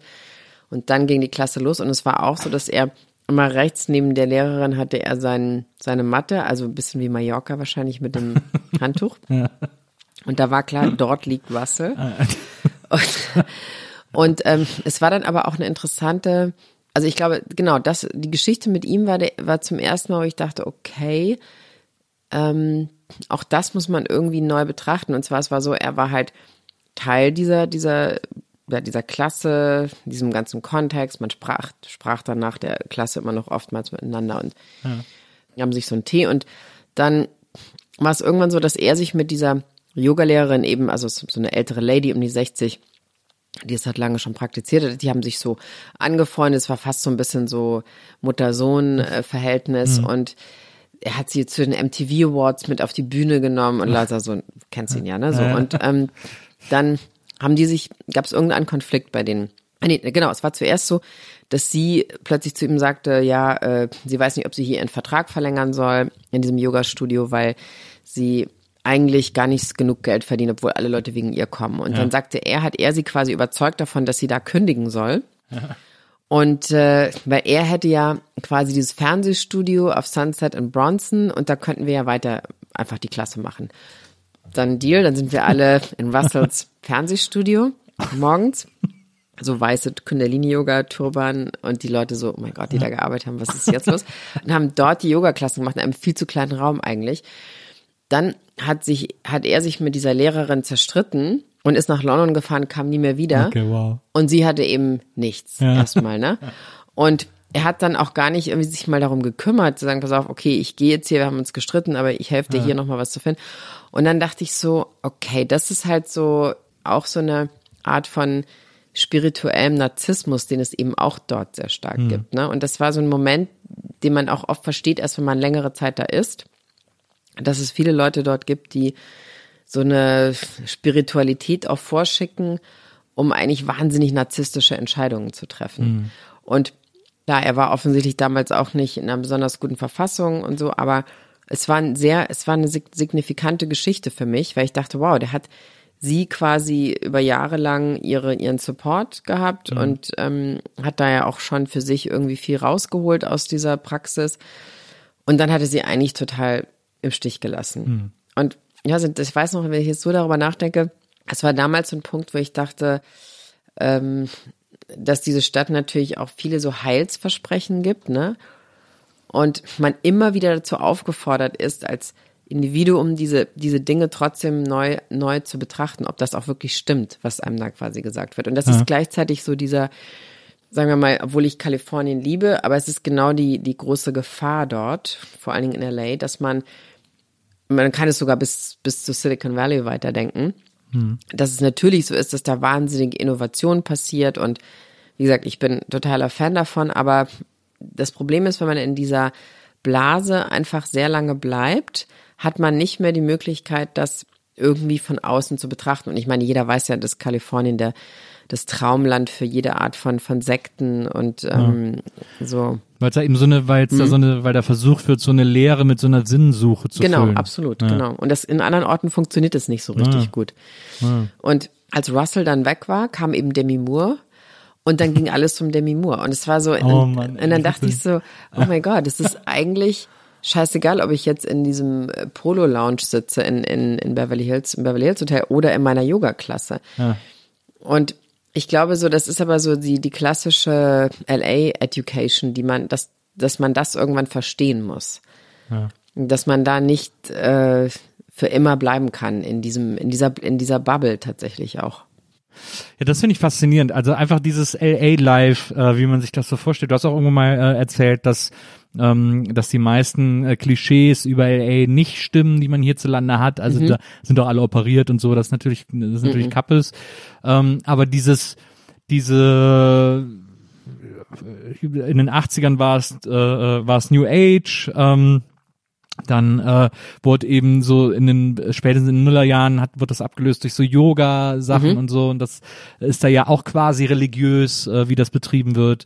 Ähm, und du hast auch selber gesagt, äh, das ist ein viel gesünderer Ort. Da gibt's aber auch natürlich einen sehr großen Körperkult. Mhm. Also äh, so diese Ernährungssache, die ist da auch äh, nicht ohne.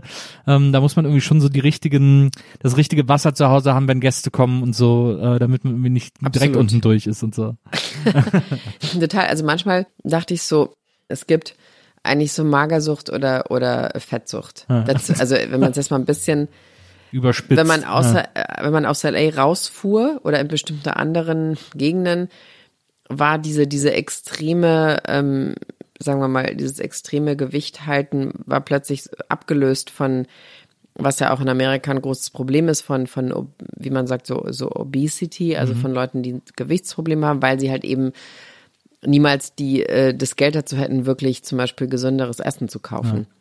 Ja. Also das ist dort schon sehr, sehr extrem, muss man sagen. Also das ist in anderen Orten der Welt gibt es ja natürlich auch immer so bestimmte gesellschaftliche Gruppen, die das darauf sehr darauf achten und so weiter. Aber mhm. dort ist es halt ganz extrem. Das war halt das, was man täglich so vor sich sah. Ja, also es geht ja auch quasi kaum. Also das, das äh, schlechte Essen ist so absurd billig, mhm. dass wenn man kein Geld hat, man genau. natürlich logischerweise viel eher darauf zugreift, mhm. als ein bisschen mehr auszugeben, um sich irgendwie selber was Gutes zu kochen oder irgendwie sowas. Genau, also das, äh, war ja auch so, wenn man, wie gesagt, Whole Foods, wir sprachen schon davon. Ja die Übersetzung in Berlin ist Bio Company. Ja, aber vor allem, man muss auch sagen, Whole Foods ist ja total geil. Ich mhm. liebe Whole Foods ja, so natürlich. sehr, wenn ich da bin. Ja. Gehört auch, glaube ich, Amazon oder so oder irgendwie mhm. zu Amazon. Ja. Und wenn man da reinkommt, wenn man in Whole Foods reinkommt, also klar, wir haben Bio Company, aber es ist mhm. wirklich nochmal ein ganz anderer Schnack. Also es ist auch Bio und so, aber es gibt auch in Whole Foods immer äh, Buffets. Buffets ähm, und DJs gibt's auch ja. ab und zu. Es gab auch einen DJ immer in West Hollywood in dem, ja. der auch mal so, die Platte gezeigt hat, die ah, ja. er spielt. Und es ist aber auch so, und das war natürlich auch so, so die super tolle LA-Erfahrung. Also man kommt rein in Whole Foods und dann läuft eben Rolling Stones. und jetzt sagen wir mal, Bio Company würde das ja gar nicht gehen. Wahrscheinlich also da würde einer sagen. Würde sich einer sich beschweren, dass dort Musik, das Pop, Popmusik läuft. und diese, aber diese Whole Foods äh, Buffets, das, mhm. also äh, kaltes und warmes Buffet, da, also was da aufgetischt wird an, an äh, Ready-to-Eat äh, ja. Essen irgendwie, äh, da würde hier wahrscheinlich sowieso jeder Laden pleite machen, ist mhm. der absolute Wahnsinn. Mhm. Diese Whole Food Buffets, also, also, also ich war letztes Jahr in, was, Ende, nee, vorletztes Jahr, Ende vorletzten Jahres äh, haben wir eine Tour gemacht von Miami nach New York ah, okay. äh, im mhm. Dezember oder im November. Ähm, und äh, da war ich das erste Mal im Whole Foods, weil ich ewig nicht mehr in Amerika war. äh, und ich habe gedacht, wow, das ist, das, ich will hier wohnen, weil das einfach so geil ist. Ja, ist ja es ist, es ist auch wirklich, also wenn man reinkommt, es ist irgendwie die Kunst dieses Ladens ist, man, man fühlt sich schon gesünder, wenn man reingeht. Man weiß aber, man wird mit einem Raw Chocolate-Ding für 50 Euro rausgeben. Genau, also super teuer. Das Ja, ist halt genau. eben, das ist dann eben äh, die Downside sozusagen. Genau, aber es deswegen ist- ist äh, ein gutes Beispiel für diese. Ja, äh, also in, in diesem in diesem Ort ist ziemlich fast wird ziemlich viel so zusammengefasst, worum es da eigentlich geht. Das stimmt. ja. Du warst äh, sechs Jahre, glaube ich, in Mhm. LA. Sechs Jahre. Ähm, warum bist du dann doch wieder zurück? Also wie es so oft so ist, ne? Ich war quasi kurz davor, mit meinem Freund, zu- damaligen Freund zusammenzuziehen, auch fast zu heiraten. Und ähm, dann fand es nicht statt, weil er eigentlich gerade erst so aus der Scheidung kam und es war eigentlich viel zu schwierig alles. Also alles gut, wir sind heute gut befreundet. Aber das zerfiel sozusagen, würde ich mal sagen. Und gleichzeitig war es aber auch so, dass ich merkte, es wird in den nächsten Jahren dort nicht einfacher werden, diese, sagen wir mal, diese Art von Journalismus weiter zu betreiben. Aber ich merkte dann auch, selbst äh, wenn das jetzt egal wäre, wenn, wenn ich irgendwie damit gar kein wirkliches Geld verdienen müsste, würde ich das wahrscheinlich nicht mehr interessant finden, diese Art von Interviews zu machen. Also nochmal, ich fand viele Leute interessant, die ich da getroffen habe, aber diese, wie wir eben drüber gesprochen haben, diese Art der Interviews, mh, das war irgendwann nach drei, vier Jahren, war es auch bei sehr vielen Leuten so, die das, die dorthin kamen und das gemacht haben, dass sie gemerkt haben, das ist eine Weile, ist es auch cool und interessant. Und dann ist es aber wirklich nur so eine Wiederholung von Ausflügen nach, ne, man ist ja auch manchmal woanders hingeflogen, nach Vegas, New York, äh, Miami, um dort dann aber auch wieder genau diese Interviews zu machen, sozusagen. Und mh, es gab dann schon auch so, also so einen Moment, wo ich dachte, okay, ich habe jetzt wirklich mh, eigentlich auch keine, gerade keine Ahnung, wie, wie das, wie es jetzt wirklich weitergeht. Also ich war jetzt so, also ein Jahr lang habe ich wirklich so hin und her überlegt, wie ich es mache. Und dann hatte ich aber auch parallel dazu schon, als ich in LA war, habe ich eben das, das, meinen ersten Roman geschrieben. Und dann deutete sich das auch an, okay, der kommt jetzt, äh, wann war es, 2015 oder 16 kommt der raus. Und dann dachte ich mir, okay, dann ist es vielleicht auch gut, wenn ich mal erstmal wieder in Deutschland bin, weil, also, es ist dann immer relativ schwierig, wenn man so Ja. Promo, ganz Lesung, woanders ist so, und so ja. weiter. Ne? Und ähm, dann kam ich hierher zurück auch und war auch dann, das Buch wurde gleich verkauft und gab auch schon einen Termin dann. Und dann war ich aber erstmal so ein Jahr lang ungefähr, habe ich mich echt schrecklich gefühlt hier. Also weil ich dachte wirklich so, ich bin so ein Voll-Alien. So, weil ich wusste irgendwie, also ich war nicht mehr hier und war doch irgendwie dann wieder hier. Und ich, es ist dann auch so, dass ich sehr viele Leute von, die ich, die ich damals kannte, als ich zum ersten Mal hier war, natürlich auch zum ersten Mal so wieder getroffen habe. Ne? Also und es war wirklich so ein bisschen, mh, es waren ja dann schon, wie gesagt, so sechs, teilweise sieben Jahre vergangen. Und es, ich fand es interessant, dass einige Leute wirklich so richtig, es war ein bisschen wie wenn man sich nach dem Krieg getroffen hatte. Also es klingt jetzt ein bisschen hart, aber es war so, bei einigen war einem schon unheimlich viel passiert, schon eine Scheidung und äh, oder eben auch, äh, manche sind auch tatsächlich echt in so äh, AA-Meetings oder, oder Entzugskliniken gegangen irgendwann. Und das fand ich, das fand ich wirklich interessant, wenn man sich da so getroffen hat wieder. Ja.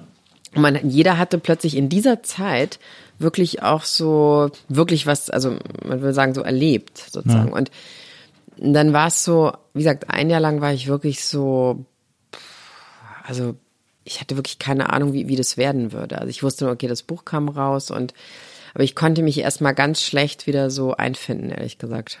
Ja. Es war schon, also einfach eine total andere, andere Idee von Leben, muss ich sagen. Aber da war dann sozusagen auch mal wieder, in LA war dann auch mal wieder so ein Zelte abbrechen angesagt. Ja. Gesagt, also es war eigentlich auserzählt für dich im Grunde Es war genommen, wie man das immer so ja. schön sagt. Äh, Absolut. Ähm, und du hattest das Gefühl, hier ist jetzt hier passiert nichts mehr, was für mich wichtig ist und ich und ich gehe jetzt irgendwie äh, wieder nach Berlin, weil ja auch Berlin natürlich dann wieder mehr vibriert hat sozusagen. Ja, aber ich meine, es war natürlich auch, dass ich dachte, okay, was, wo würde ich sonst jetzt hingehen? Ne? Also hier war ich halt vorher zehn Jahre und natürlich, so hatte ich natürlich immer noch meine Freunde hier und so weiter, die, mit denen ich immer noch zu tun hatte. Aber so, ich hatte schon gemerkt, so, mh, auch da hatte man sich natürlich schon teilweise so ein bisschen entfernt, weil je länger man dort natürlich lebte, äh, umso, umso größer wurde quasi der, der Unterschied auch klar. sozusagen. Und ich finde es aber wiederum auch interessant bei Leuten, die ich dort in LA immer noch kenne, die da schon also 20, 25 Jahre sind, ne? Dass auch die merkte ich irgendwann trotzdem, also wenn sie jetzt aus Deutschland sind, irgendwie bleiben sie immer noch ihrer ich, ja, Kultur ist ein schwieriges Wort, aber ihrem ihrem ganzen Dasein, Herkunft bleiben sie irgendwie doch noch extrem verbunden. Hm. Oder sogar so, dass einige von ihnen, also ich kannte jemand, der war da 25 Jahre, dass viele dann tatsächlich irgendwann doch dorthin zurückgehen oder zumindest in diese Region oder Gegend, aus der hm. sie kommen. Hm. Und dann dachte ich auch so, warum ist das eigentlich so? Und ähm, vielleicht ist es auch so, weil man dann nochmal überlegt, okay, jetzt kommt, also um, um nochmal irgendwas anderes zu, zu erledigen, was man vielleicht noch nicht mit seinem Leben gemacht hat, macht es manchmal irgendwie so auf eine ganz komische, für mich auch gar nicht so klare Weise Sinn, dort wieder hinzugehen, hm. wo man vorher, also streng genommen, wo man vorher war, also zumindest mal in das Land. Ja. Und es ist auch gar nicht so untypisch, habe ich das Gefühl. Und zum Beispiel die, als ich ähm, in LA war, die Leute, die nach mir kamen, ähm, so aus Spanien, England, so Frankreich, so verschiedene so Korrespondenten natürlich auch, die dann so jünger waren als ich, ein paar Jahre. Bei denen war das fast, bei fast allen, dass die gesagt haben, naja, also okay, wir sind jetzt hier so drei, vier Jahre und dann gehen wir wieder, weil wir wollen eigentlich hier nur mal so eine Weile schauen und so weiter. Aber von denen war es zum Beispiel so, dass keiner mehr wirklich auch geplant hat, dort zu bleiben. Ja, verstehe. Und das fand ich ganz interessant. Also, dass so dieses Auswanderding irgendwie eine andere Geschichte plötzlich war. Mhm. Hat sich das äh, für dich, als du dann wieder in Berlin warst, an, zu irgendeinem Zeitpunkt wie eine Niederlage angefühlt? Also, dass du so wieder nach Berlin mhm. zurückgekommen bist? Also ich glaube Niederlage, ich meine, es ist eher so, dass Leute mich dann auf der Torstraße, ich dachte, du bist in LA. Ja, oder? Also haben. kann ich mir schon vorstellen. Dass, ja. Das kann man jetzt nicht sehen, wenn ich jetzt hier so. Ja, ja, ja. Aber also das war eher so, dass man immer so ganz nett berlinerisch gefragt wurde, ey, wieso bist denn du hier? Und so weiter, statt zu sagen, hey, schön dich zu sehen oder so. Ähm, Kann man endlich mal den alten Gag du hier und nicht in Hollywood? Äh, genau, könnte hätte man, aber der ja. kam, kam eher so du hier in der Ackerhalle und nicht in Hollywood. Ähm, also ich würde gar nicht sagen, ich habe es nicht als Niederlage gedacht, sondern ich habe irgendwie gemerkt, äh, es gibt einen Schritt in eine Richtung, den ich aber noch nicht genau wirklich wusste, wie der, wie der sein würde. So und ja. wenn mir jetzt aber jemand gesagt hätte, pass mal auf, du kannst äh, zurückgehen nach LA und du kriegst so zwei Häuser und also was auch immer so und du machst es aber jetzt weiter, was du gemacht hast. Ich glaube, ich hätte das nicht gemacht. Und hm. obwohl ich in dem Moment nicht wusste, wie ganz genau der nächste Schritt aussehen würde. Jetzt äh, machen wir einen, einen äh, kleinen Zoom mhm. äh, von deiner Rückkehr äh, ja. ins Jetzt, ähm, weil ähm, hast dann, äh, also als du hier warst, so hast du dich dann, ich hatte so das Gefühl äh, bei den Sachen, die ich so gelesen habe und so, du hast dann so ein bisschen so dein Thema gesucht. Dein erstes mhm. Thema war dann so die Midlife Crisis und den Leuten klarzumachen, dass mhm. Midlife Crisis durchaus auch Frauen betrifft mhm. und eben nicht nur so eine Männersache ist, mhm. sondern dass Frauen genau. die auch haben. Ähm, hast dann darüber Vorträge auch gehalten und so. Ähm, und hast dann bist dann irgendwann äh, dazu gekommen, den New Health Club mhm. zu gründen.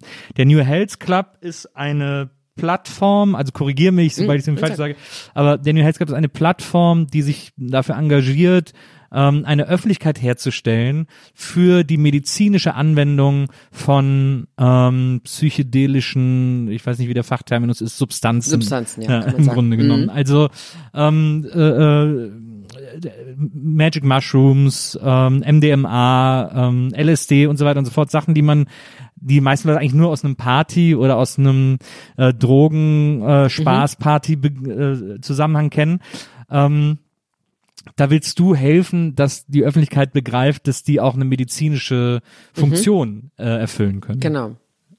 Gut gesagt. So, ja, Dank. Es gibt ja, also ich habe das, was ich quasi am Rande schon mitbekommen habe, äh, weil es überall mal so Artikel gab, auch gab, war in der Wired äh, war es vielleicht mhm. auch mal eine Titelstory oder so, aber so sehr aus diesem Silicon Valley kommend äh, ist dieses Microdosing von LSD. Mhm. Das bedeutet, mhm. dass man LSD ganz, ganz klein dosiert äh, anwenden kann, um zum Beispiel gegen Depressionen, äh, gegen depressive Schübe, äh, auch gegen ADHS äh, wird's äh, ausprobiert, mhm. äh, dass man das dafür dafür einsetzen kann, also eben in einem medizinischen Kontext einsetzen kann. Mhm. Und das ist, das ist jetzt dein neues Thema. Das ist jetzt, das möchtest du bekannt machen. Genau. Also du hast es super beschrieben, finde ich. Also ist auch schön, dass du es so etwas abstrakter beschrieben hast, weil es ist in der Tat so, also erstmal vorneweg ähm, ist ja in den letzten, naja, ungefähr zwei Jahren ungefähr, oder eigentlich natürlich schon viel länger, drei Jahren, gab es halt so eine internationale Bewegung, kann man fast sagen, oder Rena Psychedelic Renaissance, wie, wie es auch so schön genannt wird, die vor allen Dingen eigentlich auch wieder in Universitäten startete, also dass quasi weltweit Universitäten wieder anfingen, dort weiter zu forschen, wo sie in den 60er Jahren mal aufhören mussten, weil Richard Nixon eben dafür sorgte, dass äh, Psychedelics, vor allen Dingen LSD, verboten wurde.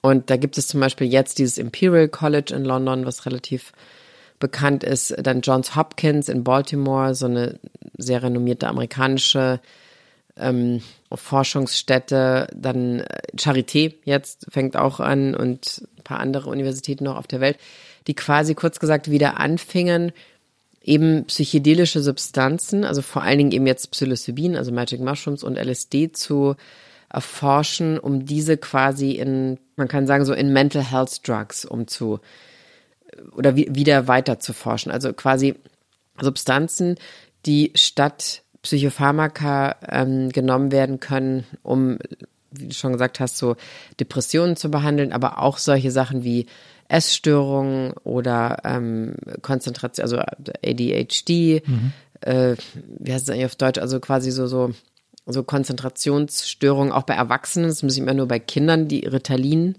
mhm. nehmen, sondern es gibt auch Erwachsene, die das irgendwann mal erkennen, dass sie das haben. Und das heißt, dieses ganze relativ echt große Spektrum von, sagen wir mal, Mental Health Konditionen, die letztendlich oftmals mit wann auch immer stattgefundenen Traumata zu tun haben. Also im Alter von, es reicht, kann reichen im Alter von zwei bis drei, kann aber auch viel später nochmal stattfinden. Ja. Und diese ganze, also es ist wirklich ein wahnsinnig großer Komplex, muss man eigentlich sagen. Der wird jetzt gerade äh, seit ein paar Jahren wieder neu erforscht. Und da haben sich eben so 2020, 19 natürlich auch schon, aber jetzt letztes Jahr war es halt sehr, ähm, ist es halt ziemlich stark explodiert. Gibt es halt eine Menge ähm, Startups, Unternehmen, die sich um diese neue Forschung drum, muss sagen, so gegründet haben, also zum Beispiel eigentlich Biotech-Companies, die dann Geld raisen, um äh, diese Studien zu bezahlen oder mit den Universitäten Studien recht schnell durchzuführen, weil normalerweise dauert das immer sehr, sehr lange, weil die eben so teuer sind. Hm. Und so im Ende 2020 hatte man auf einmal da so eine ganze neue Tech-Industrie, also Biotech-Industrie kann man echt sagen, also von mindestens so 10, 15 Unternehmen, also teilweise in, meistens in Kanada und Amerika natürlich, weil eben aufgrund der Gesetzgebung, die sich dadurch ähm, recht schnell entwickelt haben und jetzt eben an diesen Substanzen nochmal forschen. Und durch Covid ist es natürlich nochmal alles beschleunigt, weil natürlich auch letztes Jahr klar wurde, dass dieses Mental Health Thema ähm, nicht mehr irgendwas ist, was man jetzt in irgendeiner Form noch ignorieren könnte. Und selbst vorher war es schon so, dass das eigentlich nicht mehr möglich war. Und ich glaube, ich habe eben auch zum ersten Mal darüber gelesen mit, mit ähm, also mit Microdosing damals in, in Rolling Stone oder so, ja. 2012 oder so. Ja. Und äh, dachte natürlich auch erstmal so, oh, really, so ist so ein bisschen mh, hm, dieses komische, ne, ja. wo wir eben geredet haben, dass es ja manchmal auch so ein bisschen over the top sich anfühlt alles. Und dann aber im Laufe der, der 2000er oder, oder 2010er war eben klar, okay, das Thema taucht einfach immer wieder auf. Und dann gab es eben dieses wirklich berühmte Michael Pollan Buch, dieses How to Change Your Mind, äh, eben super renommierter Journalist und mhm.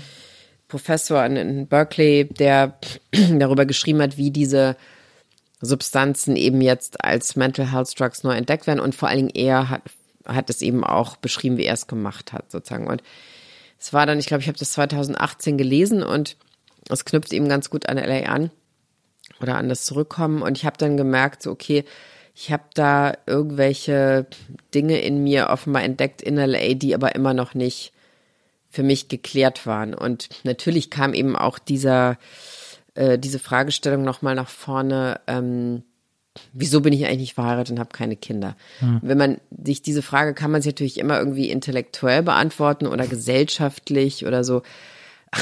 Aber ich glaube, irgendwann merkt man so, dass das nicht funktioniert. Also man kann natürlich der Meinung sein, dass Frauen selber entscheiden. So. Ja, aber ich persönlich merkte auf einmal, warte mal, ich habe das aber gar nicht so entschieden und wollte auch gar nicht unbedingt definitiv nicht in einer Ehe sein, zum ja. Beispiel. Ja.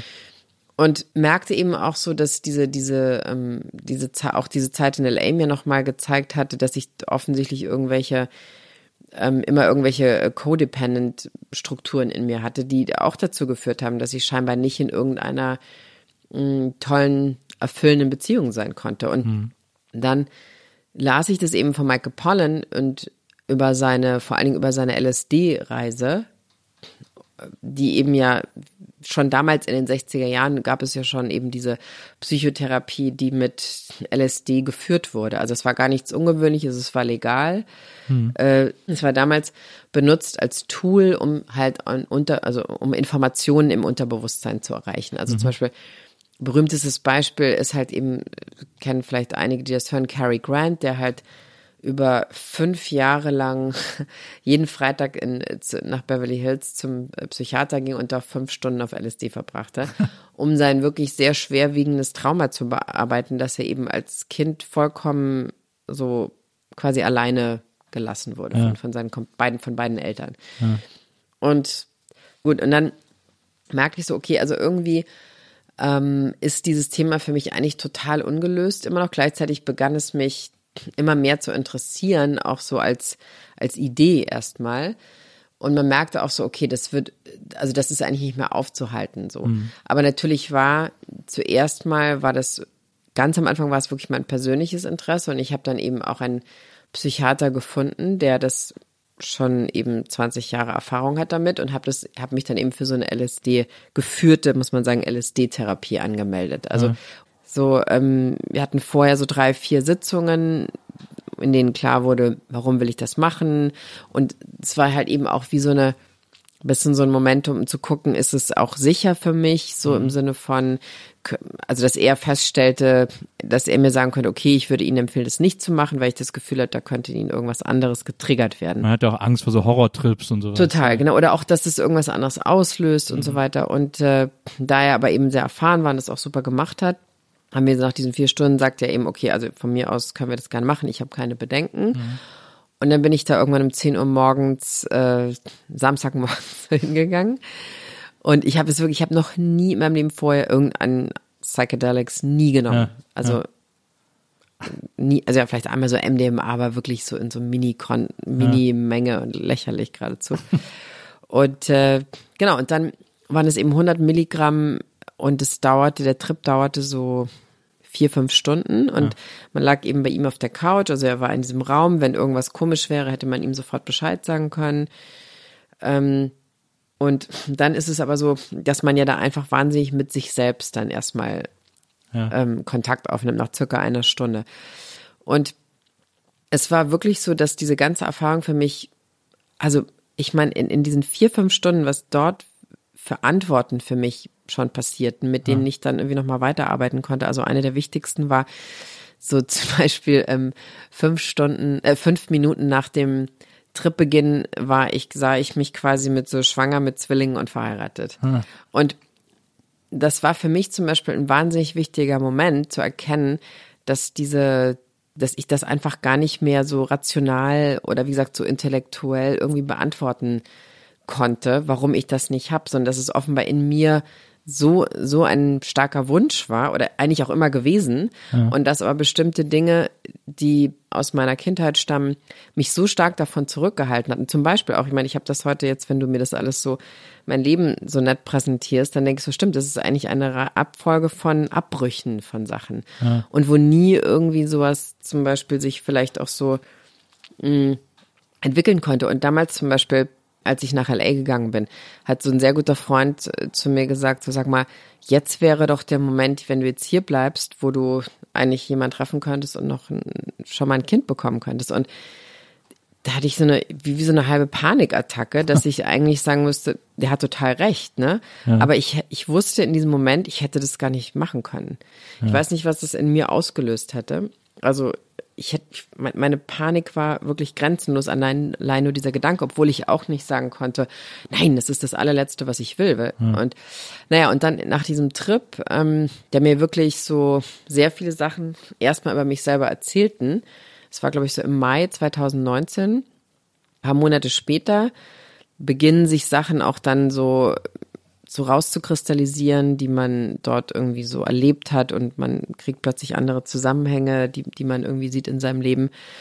Und dann merkte ich so, okay, dieses Thema ist wirklich, ähm, das ist wirklich unglaublich, was damit in dieser kurzen Zeit passiert und eben nicht mehr in 20 Jahre, nochmal 20 Jahre Psychotherapie. Ja.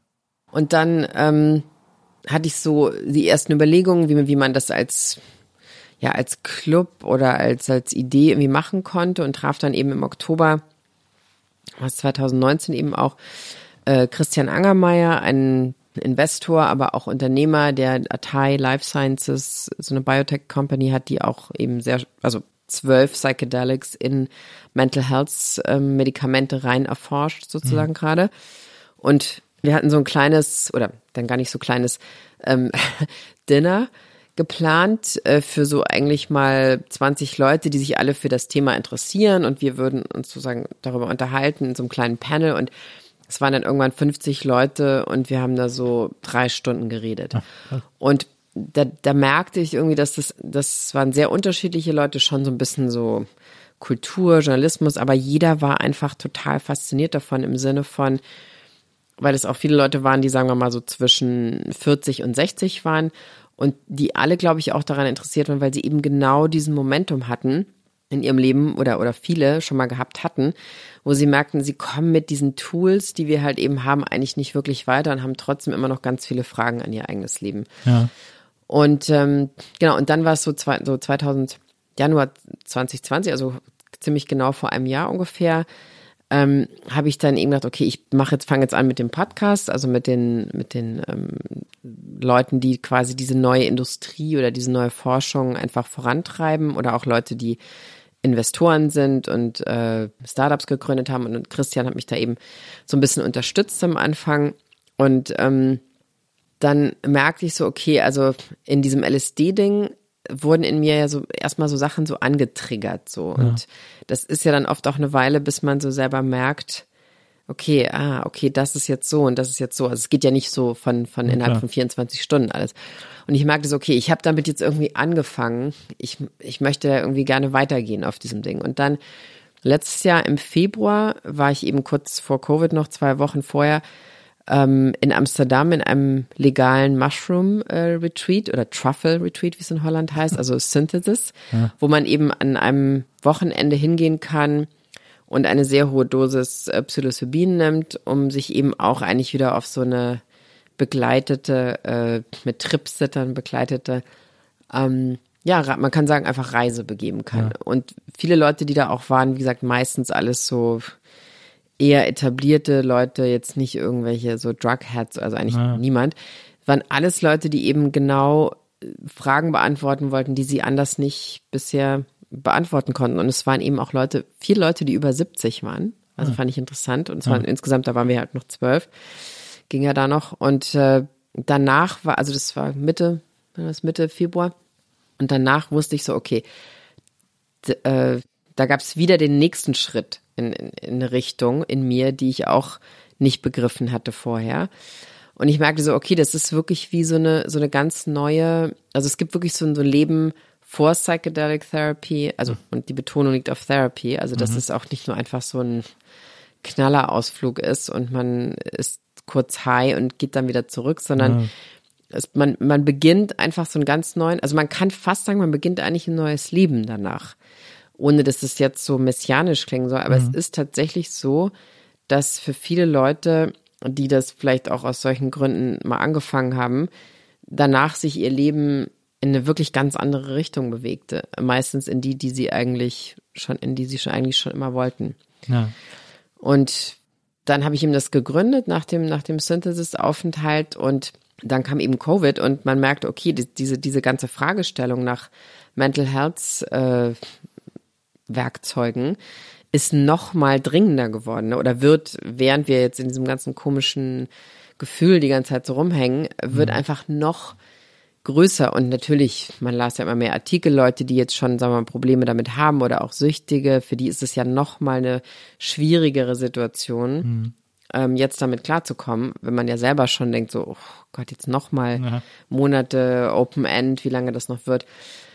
Und dadurch, dass das ja eben alles erstmal digitale Sache ist, wurde das, konnte man das ja auch gut machen, so, so ähnlich wie du es hier machst, eben, eben mit Zoom.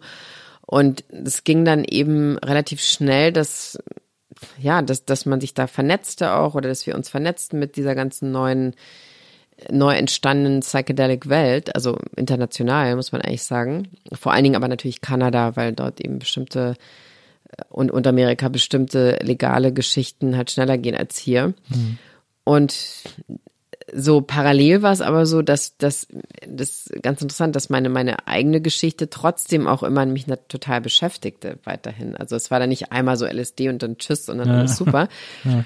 sondern es war dann eben so, dass ich eigentlich geplant hatte im im September, Oktober wollte ich noch mal zur Synthesis fahren, weil man kann es eigentlich immer so alle sechs Monate kann man das ungefähr machen, um sich wieder so ein bisschen in die nächste den nächsten Schritt zu begeben. Und dann war eben Covid und man konnte es nicht machen. Ja. Und ich merkte aber so, oh Mann, ähm, in dieser Geschichte im, im Februar waren aber so viele Fragen noch, die irgendwie da aufgetaucht sind und auch so viele neue Einsichten.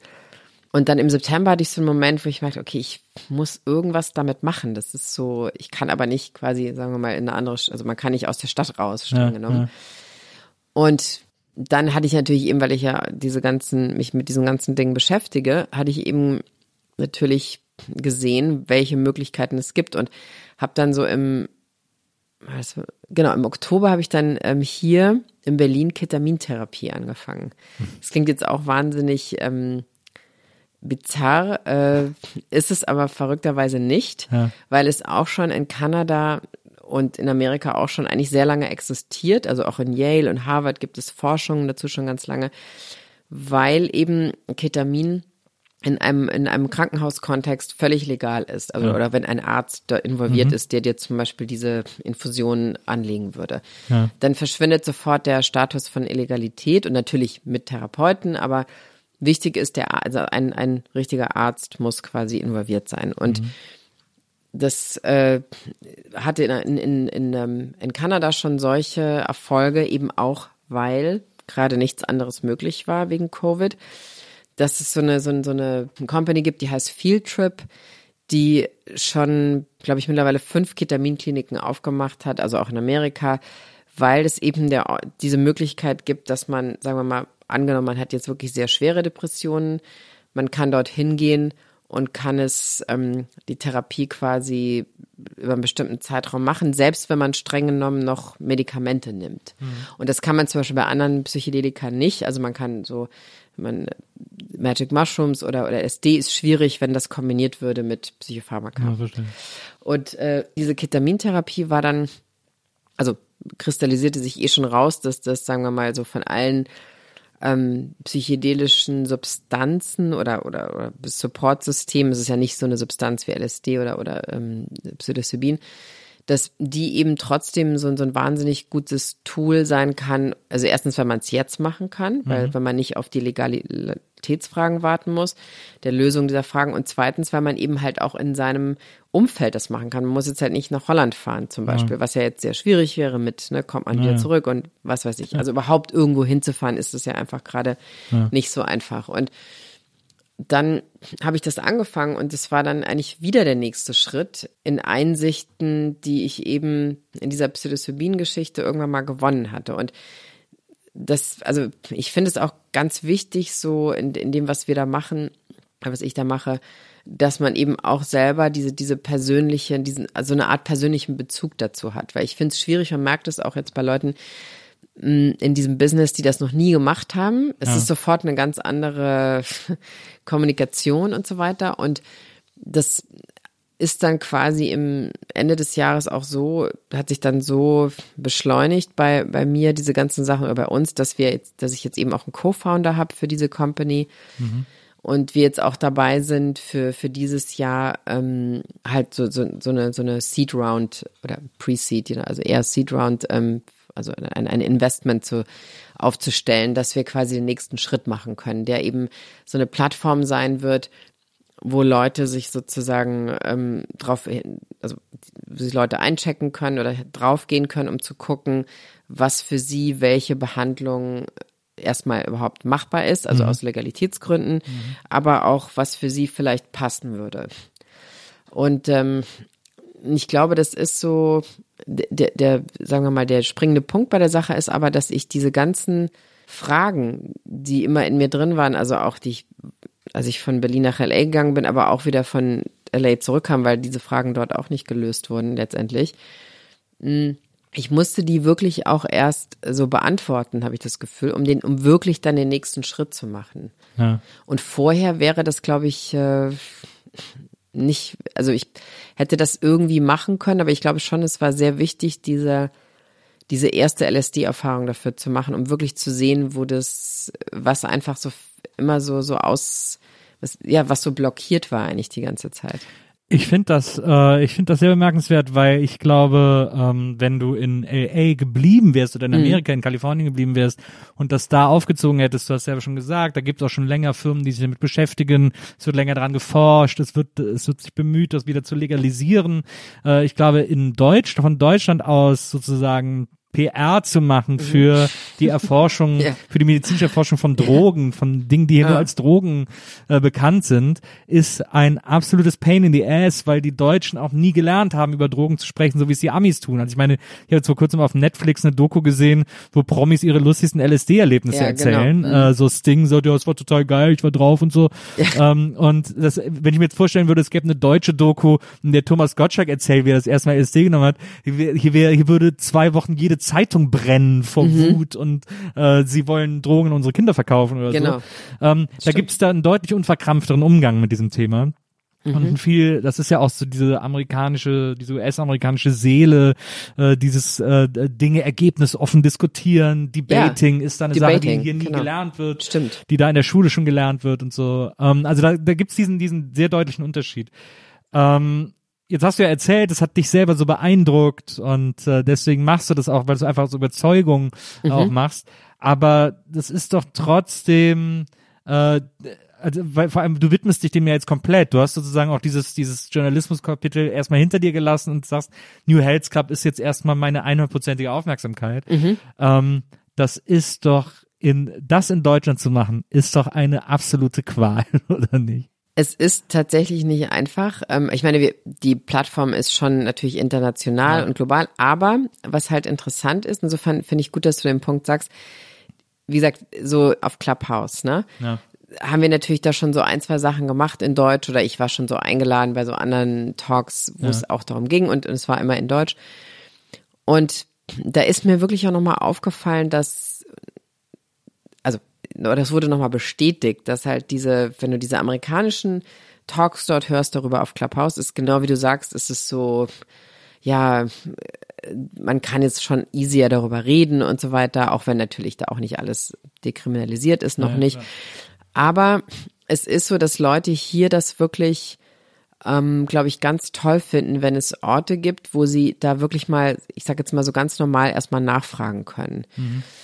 Und so ist mir auch klar geworden, dass wir definitiv auch einen Teil in dieser Company brauchen, der in Deutsch sein wird.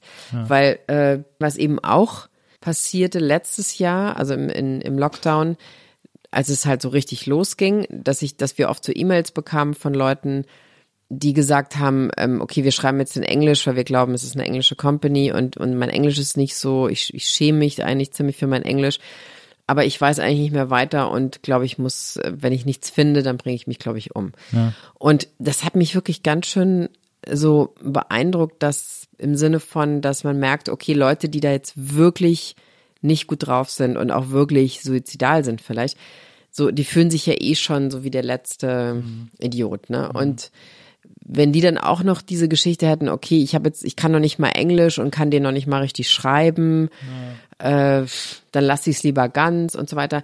Und das Learning ist so ein bisschen, sowohl letztes Jahr als auch mit, mit diesem Clubhouse Talks, dass die, die, die ein, das Eintrittslevel welche Fragen man da stellen darf, muss möglichst niedrig sein. Mhm. Vor allen Dingen für Leute, die ähm, halt wirklich jetzt, sagen wir mal, ähm, schon beim hundertsten Medikament sind und wie man weiß, bringt es ja irgendwann auch dann irgendwann nichts mehr. Ja.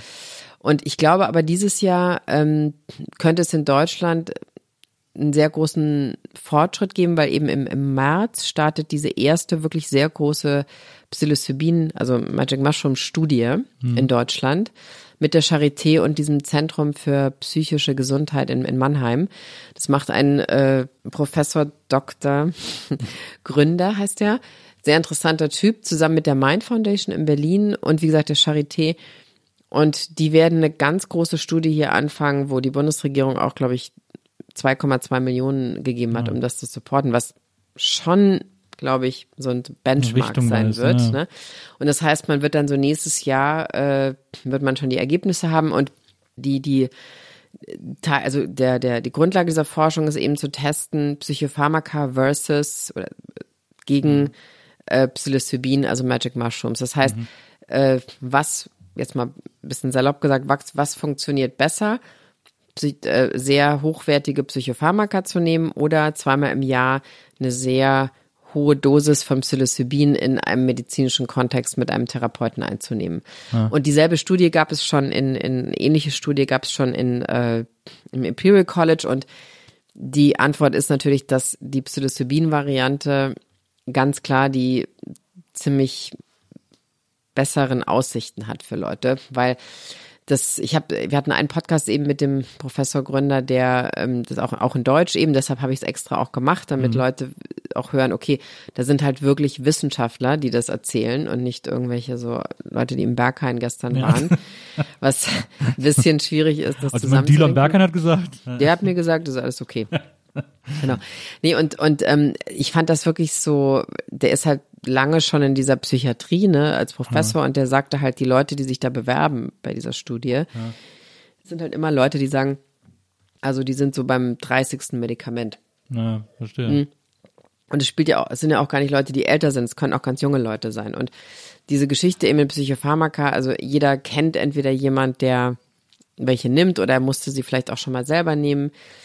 Ähm, selbst wenn die eine Weile gut funktionieren, nach einer Weile funktionieren sie nicht mehr, dann muss man wieder neue finden. Ähm, wer weiß, ob die dann funktionieren. Also ich, wir hatten da auch so einen ganz interessanten Ges äh, Talk mit dem Benjamin Mark, also der Spiegelautor, der ja auch sehr offen darüber schreibt, auch in seinem Buch, wo er quasi darüber schreibt, wie er in and out in der Psychiatrie ist. Und weil er eben auch, weil die Medikamente da wieder nicht stimmen und so weiter. Und ich muss sagen, so, der hat das so, so drastisch nochmal beschrieben, dass ich dachte, oh mein Gott, was ist das eigentlich? Das ist wirklich ein schreckliches Leben, glaube ich, letztendlich, Ja. wenn man das lange Teile in seinem Leben einfach machen muss, sozusagen. Und ähm, ich glaube, dass diese, diese, das heißt nicht, dass man das nicht mal kurzfristig, gibt es vielleicht Momente, in denen das vielleicht auch sein muss, aber letztendlich so als Lebensperspektive ist es, glaube ich, sehr, sehr heftig, sich vorzustellen, damit immer nur die nächsten 50 Jahre klarzukommen, sozusagen. Ja,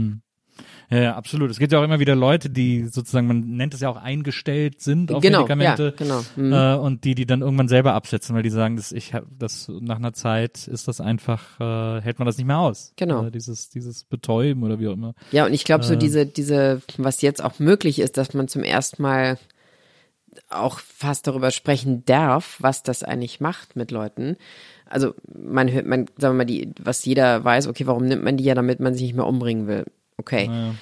Heißt aber auch gleichzeitig, man, ähm, man kann keine, man kann, also jetzt mal krass gesagt, man kann sich nicht verlieben unter Umständen. Na, Man kann sich, man kann für seinen Partner keine Gefühle mehr entwickeln. Man kann für seine Kinder also ich meine, es klingt so heftig, aber es ist, war mir auch nicht klar, bis in meiner Familie auch jemand das nehmen musste und dann war es mir plötzlich klar, dass na, es wirklich, man wünscht es wirklich keinem so eine Art von Leben, finde ich. na. Umso schöner, dass du dich dafür engagierst, dass es Genau. äh, ein, eine andere Form äh, dieses Lebens gibt. Ähm, liebe Anne, Vielen, vielen Dank, dass du heute bei mir warst und mir das Ja, alles erzählt toll. hast. Das es war ist ja super. wirklich, es ist wirklich so ein Auf und Ab, äh, äh, dieses, das, das Leben von dir vorbei. Also so, so weit Ja. Mhm. runter geht's ja nicht, aber ich finde es so faszinierend, ähm, diese ständigen Neuanfänge. Ich finde auch gar nicht, dass das immer so Abbrüche waren oder so, sondern Nee. es, es war immer so, das eine hat immer zum anderen geführt irgendwie. Ja, also im Rückblick, glaube ich, ist es ja immer so, dass, wie du weißt, ne, denkt man so, oh, das war gar nicht so ein großer Bruch, weil Ja. natürlich ist ja die äh, Podcast zu machen, hat ja eben auch, also vielleicht auch ein bisschen mit Journalismus noch zu tun oder so, dass man weiß, wie man Fragen stellen müsste und so weiter. Aber ich glaube, so, wenn man sagt, so, was ist die, was ist die, ähm, die Essenz dieser Geschichte ist wirklich, also, dass man eben in sich, glaube ich, bestimmte Fragen wirklich erst oder man will nicht immer Trauma sagen, Fragen und Traumata vielleicht klären muss, damit man wirklich dahin kommt, wo man auch hin möchte. Ich glaube, das funktioniert sonst nicht, ehrlich gesagt. Ja.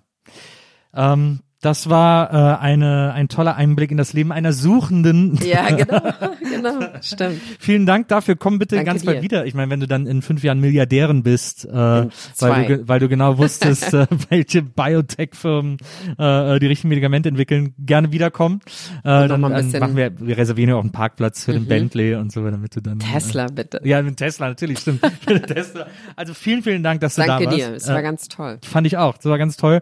Und äh, liebe NBE-Zuhörerinnen, liebe Nils Burgberg Erfahrungszuhörer, wir hören uns nächstes Mal wieder. Produziert hat heute Wenzel. Danke an Wenzel, äh, der die Sendung hier heute gemacht hat. Und danke an euch fürs Zuhören. Bis zum nächsten Mal. Macht's gut. Tschüss. Die Nils Bokelberg Erfahrung. Von und mit Nils Bokelberg. Eine Produktion von Pool Artists. Team Wenzel Burmeier, Lisa Hertwig, Maria Lorenz Bokelberg, Frieda Morische und natürlich Nils Bokelberg.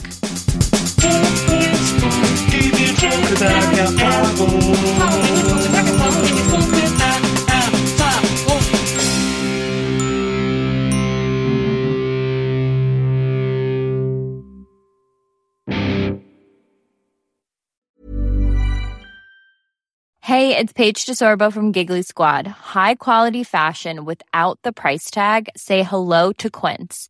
I'm snagging high-end essentials like cozy cashmere sweaters, sleek leather jackets, fine jewelry, and so much more. With Quince being 50 to 80% less than similar brands.